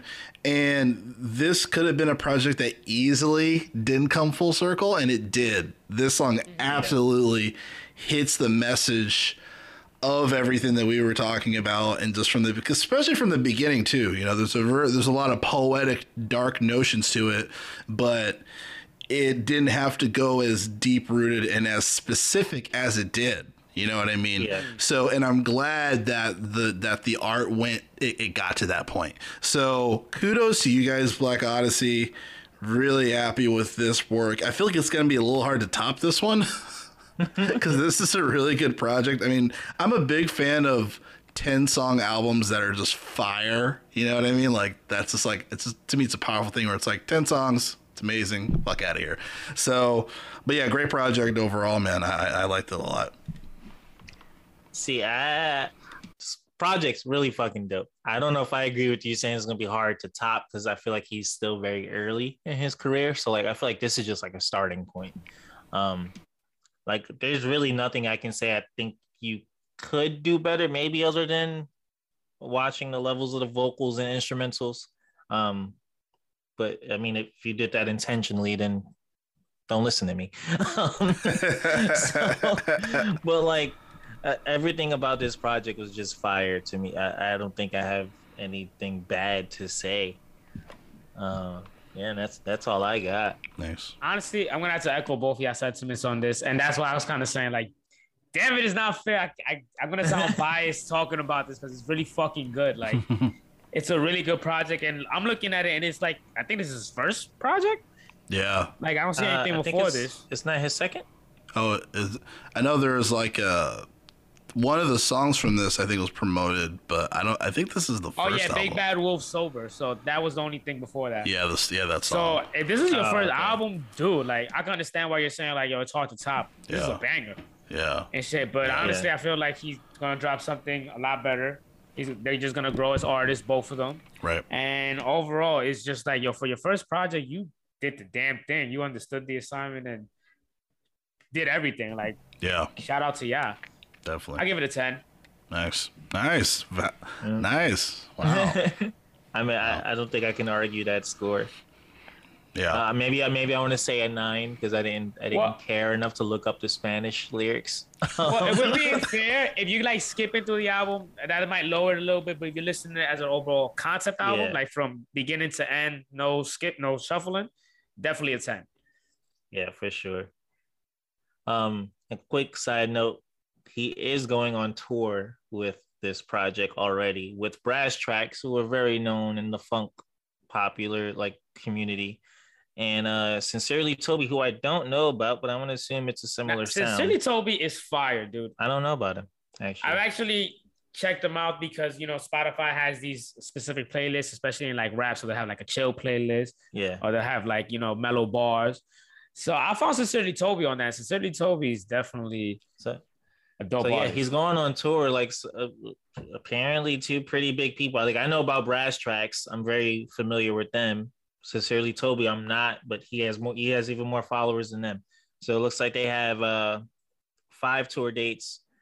If you're in Denver, Colorado, sorry you missed it already as of this recording. Oh, done.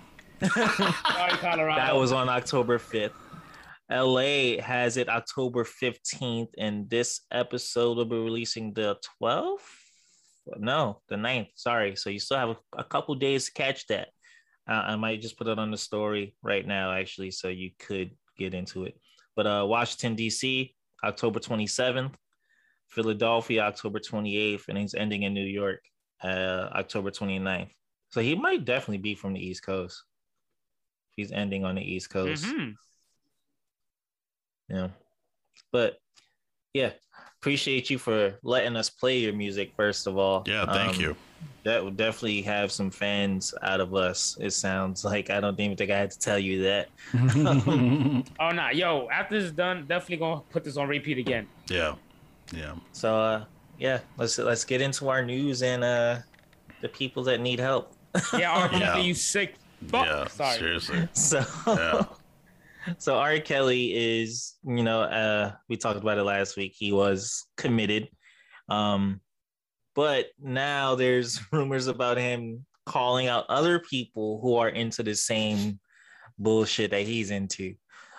Um, I, I'm I'm kind of interested to see who gets called out here. I've seen people on Twitter talking about Diddy and and a I'm few not. I wouldn't be surprised. Yeah, uh, that's what I was I telling like y'all. that- uh, yeah, I was hearing about I, that. I feel like that'll really like hurt my soul a little bit. Well, I'll say but this. I can't feel- say I'd be surprised. Yeah, I'll say this. I feel like the older generation of of like you know, the like the producers and like the rappers back then, like Diddy, Dre, Jay, and all of them. I'm not gonna say they condone co-sign. I'm not gonna say any of that regard, but I'm gonna find it very hard to believe, especially with how well connected R. Kelly was, that yeah was oblivious to what the man was doing. Yeah, but I'm Um, not in yellow. No, So wait, that wasn't Yellow If. That was who was who had that? Oh, Joel call? Ortiz. Joel Ortiz. Yeah. Oh, he's still, you know, he's still doing projects here and there. Um, I I feel like it's kind of a stupid move for him to publicly say that. You know what I mean? Because like the reason why I say that is because, you know, uh you know, J- Jeffrey Epstein, they said that he quote unquote killed himself when there's a lot of evidence showing that it seems like someone killed him yeah. because he had a list of some of like the top you know elite people involved with the same stuff that he was doing and that he had connections with and everything hmm. and if R. Kelly is audibly saying yo I'm gonna say some stuff you know like it doesn't make a whole lot of sense uh, as far as just his life you know being at risk.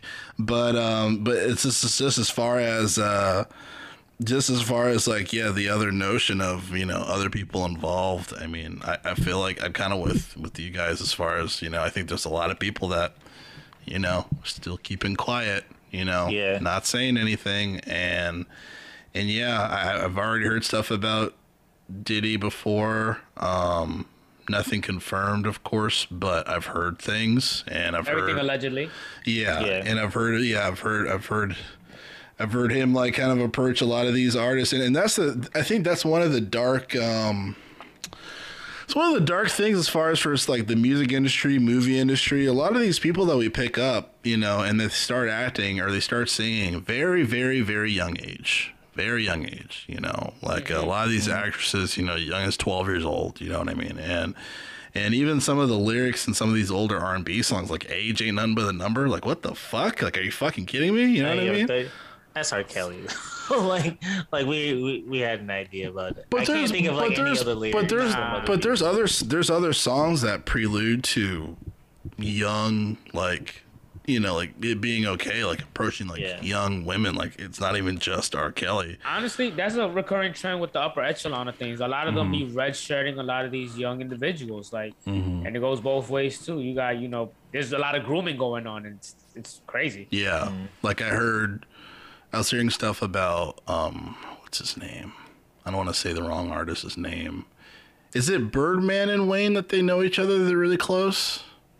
Is it Uh, Birdman? yeah, Birdman and Wayne, like they, they called each other father and son Yeah, for I- a long time. Yeah, there's a rumor that Birdman did something to Wayne, like, you know, Oh. you know, like like when he was kissed him on the lips. We all know.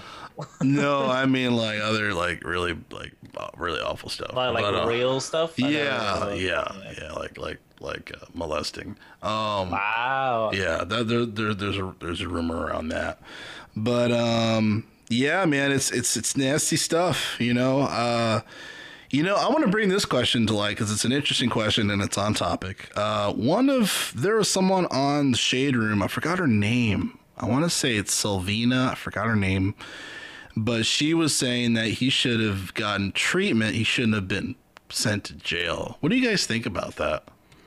Oh, I did Uh, see that post. No, actually, I think I saw something about Kate A- Akon saying like he deserved to like to like re- like come back from it.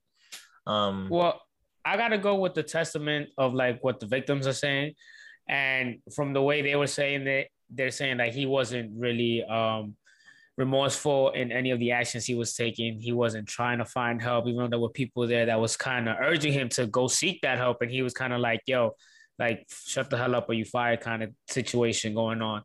So if you I'm looking at it from those eyes, then nah, bro, you don't even want treatment. What's the point of us putting you in there? Like you gotta go. But at the same time, that that kind of makes a difference. For me, I don't know like how old is R. Kelly now? He's at least 50, right? Like I feel like you're way past the point of treatment. Like you've been doing this for a long time and you've been an adult for a long time. Like there has to be like a point in your life where you're like, all right, this might be off. Like just, maybe I shouldn't be Like, doing this this. isn't normal. Maybe I should maybe I should consider people's feelings. Like, dude, you you're he's he's beyond grown. So like I, I don't know about that. I mean, there's, the, I mean, I'm just playing devil's advocate, not saying that I agree with this, but there are older people that have mental illness, like, like, like you don't grow out of that. That's not But you something you think grow out of. but I think like- this is, I think this is twofold though. He deserves to do time. Like that Yeah. is unequivocal. Like he set these operations up. He's saying that he'll like the fact that he says that he'll because b- before all of this he was just denying everything and he was like everyone's after me, everyone's after me. But now he's like, yo, I'm gonna. fucking Yeah, now he's like, yo, I'm gonna tell other people. So now he's like, okay, so now you admit it, motherfucker, you know? So I think just when it comes to that in general, I'm like, okay, you deserve to do time. Like straight up, you know? And then maybe after 20 years, if you want to be mentally right, you know, maybe put you through that, but he deserves time. Absolutely. Yeah, like all right, so like in terms of like should he serve the rest of his life in jail? Absolutely not. I don't wish that upon nobody. But like I said, like you're a grown ass man. I, like you could like rebuttal, like, oh, it might be a mental illness. Like, nah, that's not a mental illness. A lot of this shit was planned. and, Yeah. like He meant like, everything he behind the scenes purposely. Yeah, like it, it wasn't like oh, this just it just kind of happened. Like everything that he was doing was intentional. Yeah. So he paid off people, to keep them yeah, quiet. So like, so yeah. like to me, it's bullshit.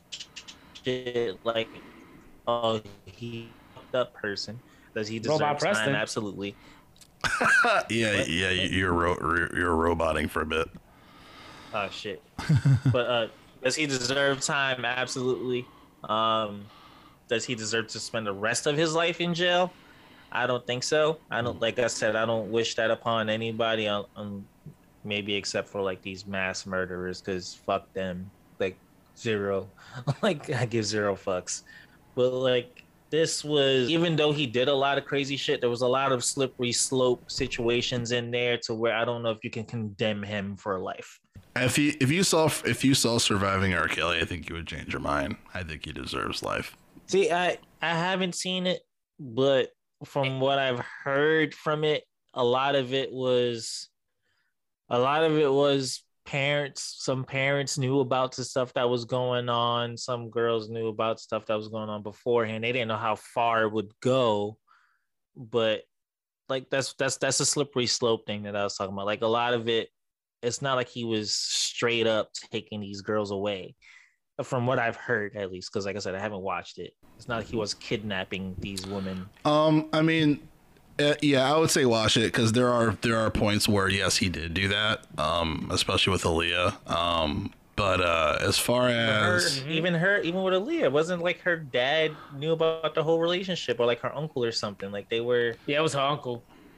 yeah, Yeah. but he was, but yeah, I would just say I, I would say, you know, even if you don't want to watch it, you can research it. But he like he knew what he was doing. He knew she was underage. Don't yeah, say that, that. documentary. No, no, that's what I'm saying. gives Yeah, that context I and know. Perspective on like how fucked up he was doing shit. Like, No, yeah, that I know 100. percent But I'm saying like as far as the legalities behind stuff, he wasn't just like straight stripping girls from the house without people knowing about it.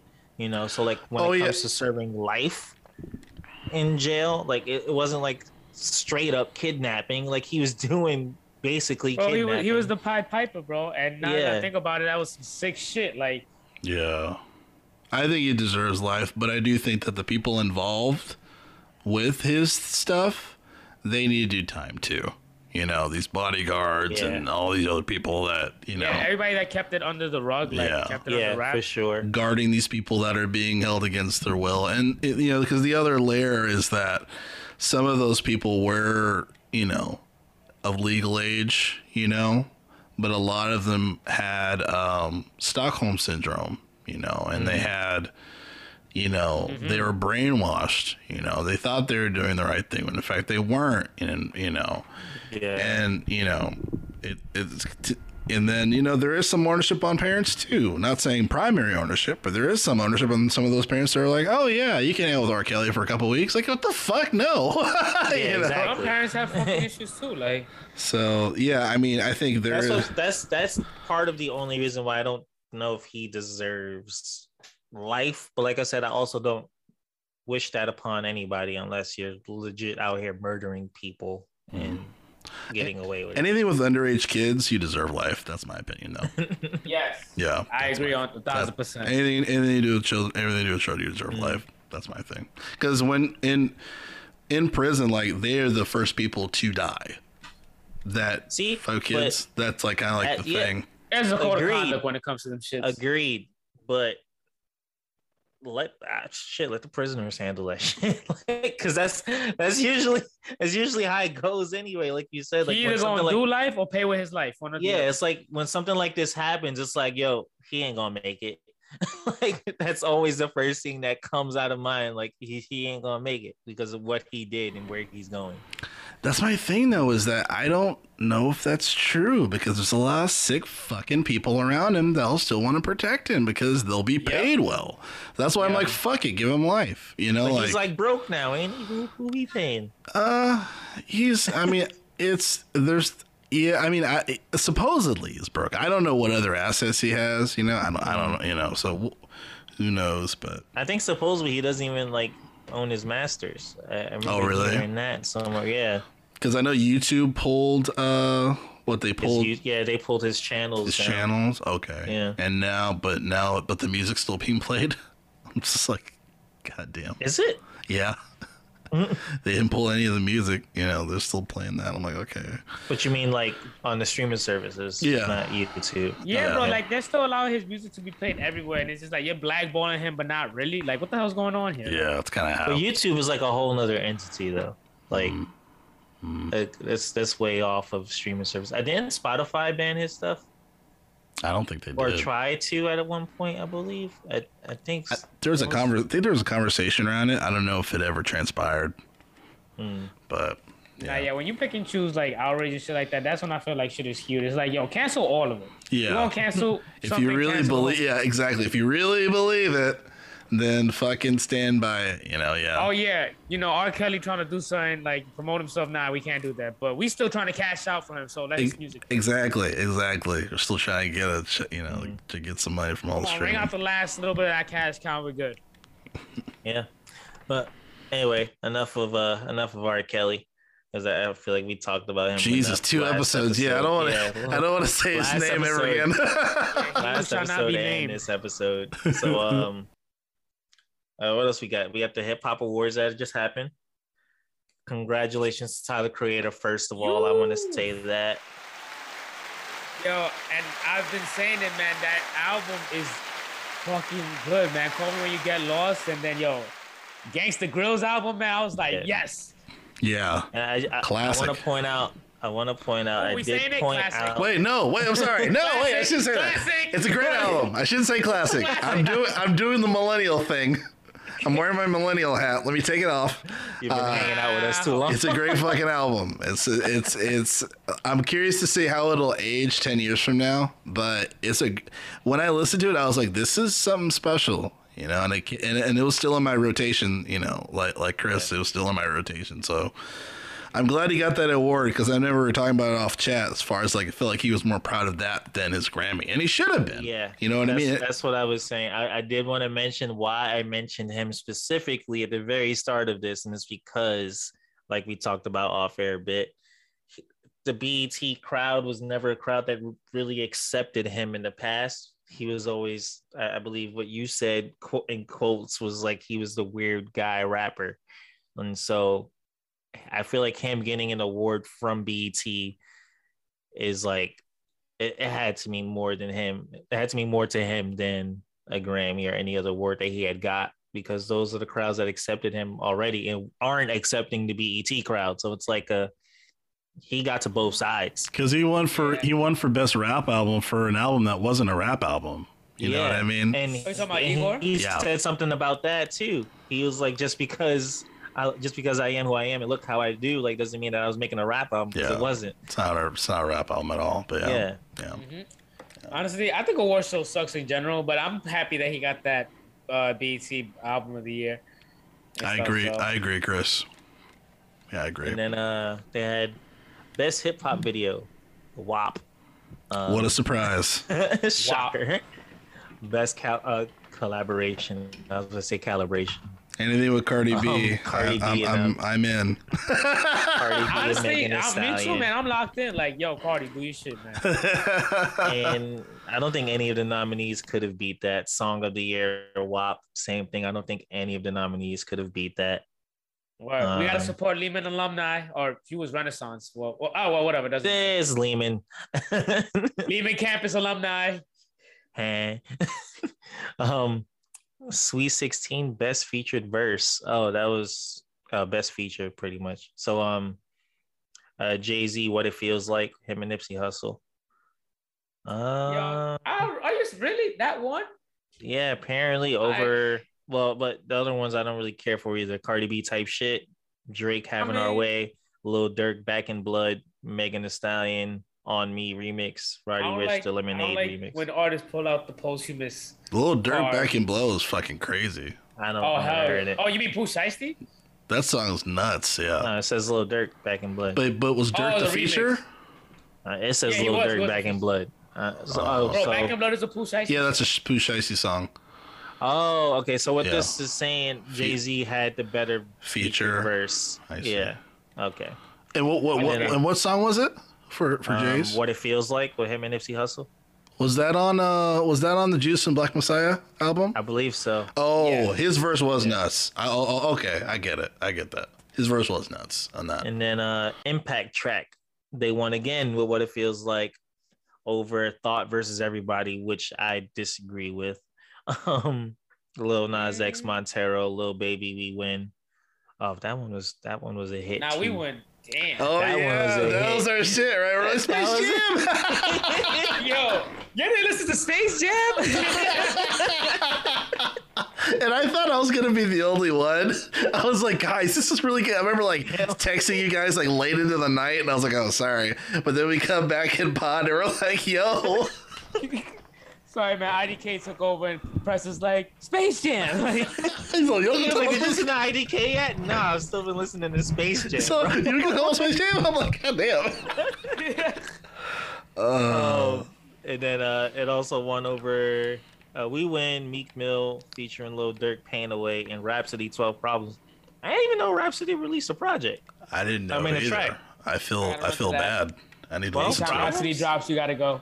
Yeah, I have to listen I need to to that. run to it. Yeah. Um, best new hip hop artist. Hell no. They put Yung Bleu. Who the fuck is that? Over Blxst. Um, over, um, wait, wait. Let me finish the list. Over Blxst, Coi Leray, Don Toliver, Morray, and Pooh Shiesty. oh, I, I, I say Don I would say man. Blxst wins that, but Don Blxst or Toliver Don could be a close second. But you gotta understand, yo, Yung Bleu, he's not. He actually has good songs. But Like who the fuck? Which song? you don't, you don't remember that song he has with Drake? Uh, That doesn't help me. baby, let me hit it one more time. Oh, let me beat that pussy up one more time. No, I Let me don't. that. Yo, what? That's That for does not sound. that's for that. What was the uh the category? um best new hip hop artist. Yeah, it, it was him and Drake on that song. So he won because he had a drink. You think it was that? it. You think it was that good? Because because I think of Morray. I think Morray is really. That's what I'm saying. Like, there's a lot of people in here that I feel like I think have made a lot more songs, better songs. Because I don't know Yung Bleu at all. Uh, but you understand though, out of all those songs and probably all those uh collabs and stuff like that, that was probably the the hit the hit song in the radio because that was on he had radio a Drake everywhere. feature. it was mostly because of that Now I stuff. now I get Mac Miller's uh, line on uh, Faces. He's like, I did it all without a Drake feature. Yeah. Rest in peace, Mac. Rest in peace. yeah, rest Mac, in yo. peace. Then um best duo or group, Lil Baby and Lil Durk won over 21 Savage and Metro, Chris Brown and Young Thug, City Girls, Future and Lil. Uzi, ah. and Migos. Chris Chris Brown. Didn't- wait. Chris Brown and Young Thug, bro. That shit went to them. That album was crazy. That album was Yes, so was. good. But Lil Baby also went on a run. he did. He And did. Like, the honestly, whole Lil year, Durk is going on a run too, bro. He's on everybody's project. Yeah. Yeah. I just that project is just everybody like every song sound the same. Nah, I, I agree. I, I agree. haven't listened to it. Yeah. Like, I- that that that Chris Brown City Girls, there's at least like three four songs where it's like these are really fucking good. God damn. Mm-hmm. But yeah. then uh, Hey, man, best. I'm happy best, Lil Durk getting his flowers, man. That's all I'm happy about. Yeah, I was say actually, I, it's it's interesting that like now I feel like he's blowing up, but he's he's been around for a long time, and it wasn't Bro, like he was long underground. Like people Bro, knew he about came up Lil with Durk. Speaker Knockerz, like, and that was like the the the pioneer of like all this melody sounding music we got today. Yes. Oh wow, I didn't know that. It's like Nah, he's yeah, been bro. around. If you see a lot of time, artists like A Boogie, Drake, all of him. Hmm. Yeah, for real. They all got influence from him, and he was from Chicago. Like he came with Chief and all of them. Yeah. Wow. Interesting. Uh, best live performer, our boy Tyler the Creator won again. Nice. Um, over Busta Rhymes, Cardi, The Baby, Doja Cat, and Megan Thee Stallion. Not mad. yeah, I'm not mad at that. That's a hard that's a hard fucking list to Yeah, To that beat. was that is a hard because list, but I Megan the mad at that. Stallion, Busta, like that's a hard fucking list. So This next one though, Chris, lyricist of the year. Oh god, what do we oh, no. got? There was Benny the Butcher, Drake, Lil Baby, Megan Thee Stallion, Nas, and J Cole. They gave it to J Cole. I don't agree. I'm sorry. I don't. This year, I don't agree. Oh, over. Wait, hold up. J Cole went over who? Now say that list again. the off season, baby. Nah, nah, nah, let me hear They that gave again. it to J Cole. Bro, what the Over fuck? Benny? Nah, I'm sorry. Nah.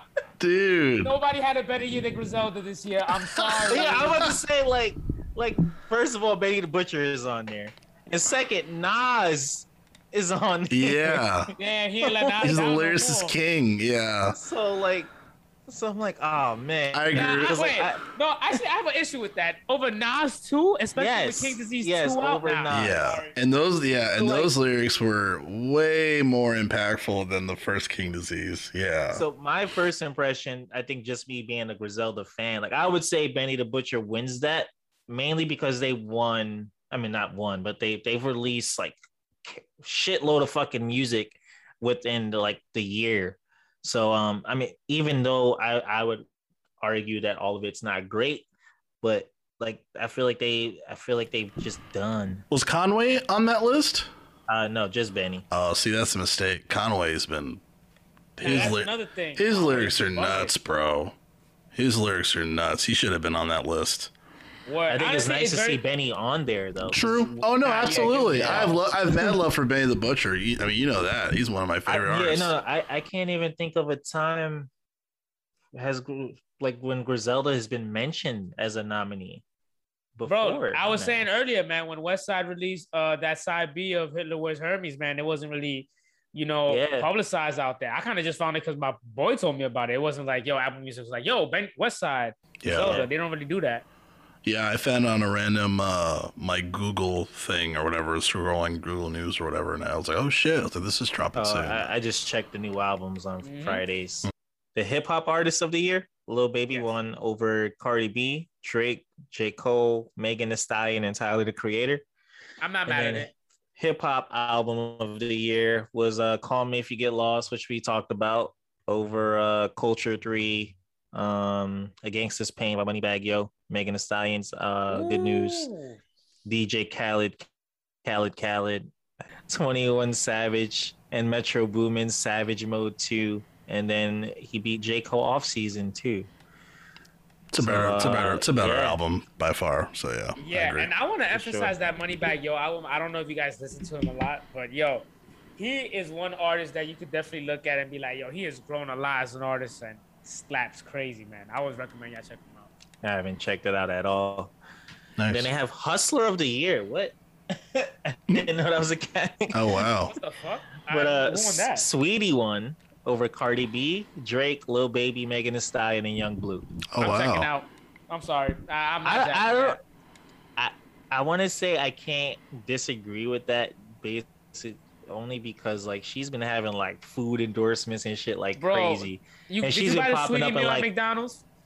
And I mean, I didn't get it, but like, You got it. But she's also been popping up in like, um, my like favorite YouTubers videos and shit, just Mhm. like randomly, and I'm just like, she's she's out here. Yeah. Like- yeah, I can't hate on that. I can't hate on that, definitely. Preston feeling like a bad bitch with that Saweetie meal. First see of you, all, Preston. I'm a Wendy's dude. I don't fuck with McDonald's like that. That's funny. Awesome. Ooh, this is an interesting one. Best hip hop platform. We might be there one day. One day. Um, Genius won. Manifested. They won over Complex, Hip Hop DX, Hip the Hot New Hip Hop, Breakfast Club, The Shade Room, World Star Hip Hop, and Double XL. Wow, genius went over all that? Yeah. Wow. That's interesting. Well, I'll tell you Uh, this: uh, all those other publications are definitely falling off. So I can understand why Genius is uh, definitely going up there. Like Vice and Complex have definitely fallen off in these recent times. Yeah, that's true. That's true.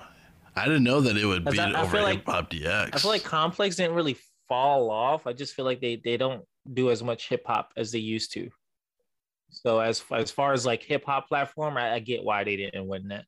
Yo, somebody mentioned it on Twitter. They was like, "You remember when Vice journalists would like risk their lives trying to talk to cartel members and like getting these crazy ass documentaries?" It's just like, yo, they definitely don't do that anymore. Like, I know those are the good Nah. days, man. Where you're like, you will never get this content from anywhere else except Vice. Like I miss those days. Yeah. Mhm. And funny part is that they actually started a Twitter thread of people that were like interns or like people that were part of these like um Uh, documentaries, and you'll see these crazy stories. Like, yeah, man, I remember I had to talk to a cartel member, and like there was guns and drugs and like billions of dollars just chilling there. We were just having a casual conversation about the upbringing of how they came mm-hmm. up, and it's like it's crazy. Wow.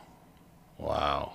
And it's like regular people doing this. It wasn't like it was anything like that. So That's And you just gotta take you just gotta take the the cartel members' word that they won't kill you afterwards. that remind dude, that die reminds for the content. that reminds that reminds me of a journalist that went to North Korea to talk to um I don't know if it's Kim Jong Un, but uh, at least about him. And one of the people traveling with the guy was from North Korea, but he spoke because the journalist was German. But the guy with the German journalist, he spoke fluent German. And he was like asking him, What are you doing here exactly? I was like, That's fucking creepy. like I was like, that is crazy. Then he had specific like he had very specific rules. Like you like if you take a picture, it has to be the whole statue. You can't take half of, of like his statue and all this stuff and uh, other rules. Mm. Yeah, but that's. I'm also really surprised to see the Shade Room on here because I don't consider them hip hop platform. I just feel like they're they're just like Yo, they be social taking a media hip-hop moves, bullshit. though. That's you know it's funny like I like I remember Akademiks he said something on his YouTube he was like one day y'all gonna respect my platform and everything but part of me's like like I'm not trying to shit on anybody but I'm just like I feel like a lot of these people they they profit off of black pain and trauma and controversy Yeah, and, and, gossip and, and pinning- like dumb, pinning petty black- shit. yeah like pitting black people against each other and I'm like how is that positive for the culture like I don't understand Yeah. that like you know like how So- is like highlighting that why is that why should that be why should that be respected you know Yeah, and Shade Room being on there to me is ridiculous because it's it's usually nonsense. Breakfast Club, I'm like iffy about uh, because I I mean I fuck with the Breakfast Club, but as like a hip hop platform, I, I don't know. I just kind of con- I always considered them just radio. yeah i don't No, i don't it's mostly focused on like hip hop and like black media and Man, stuff they like that. they so- interviewed. I mean, just black media doesn't necessarily mean hip hop. You know? I mean, there's a clear difference between Dumb and Z100.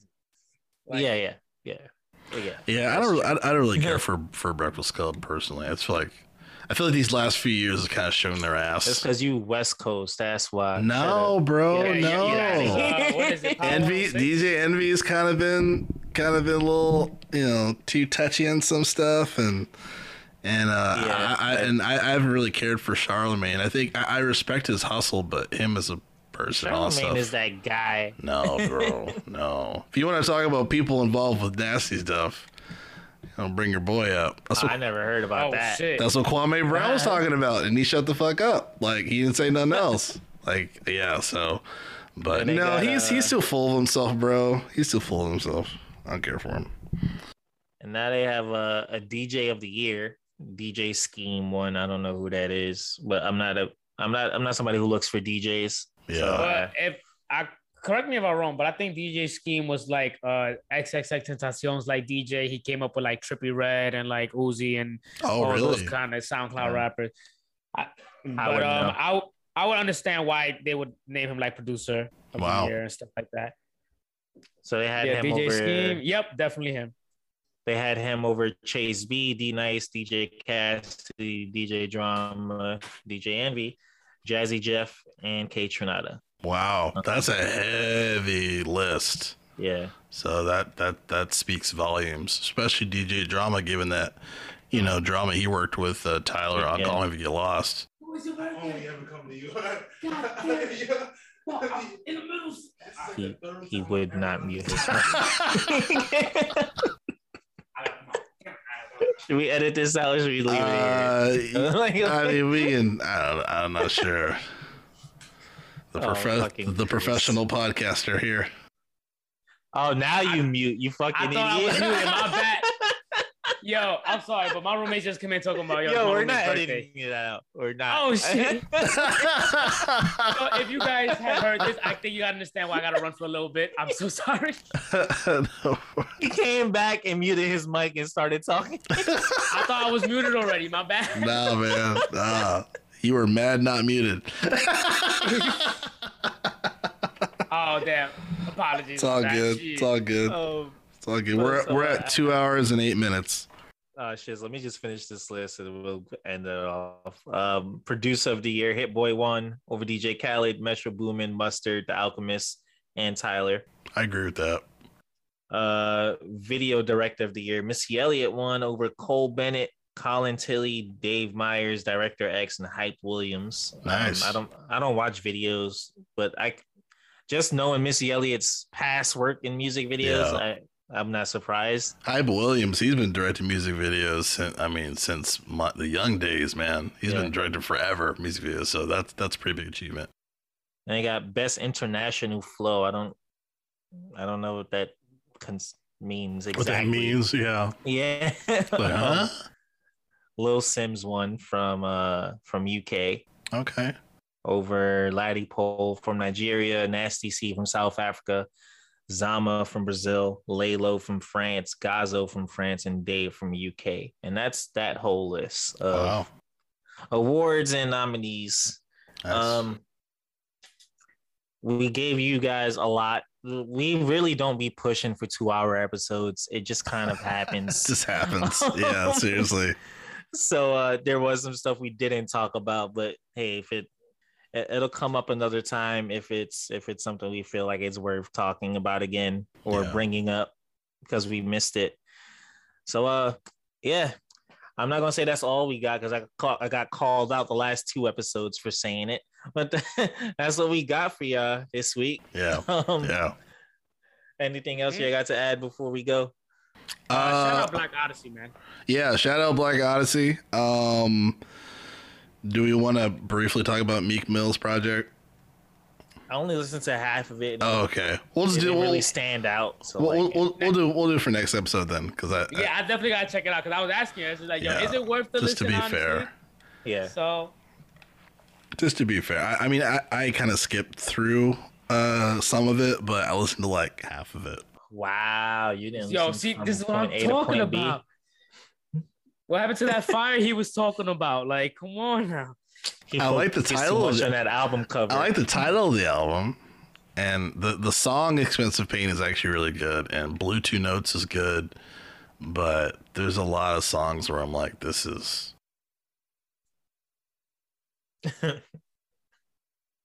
Sounds about me.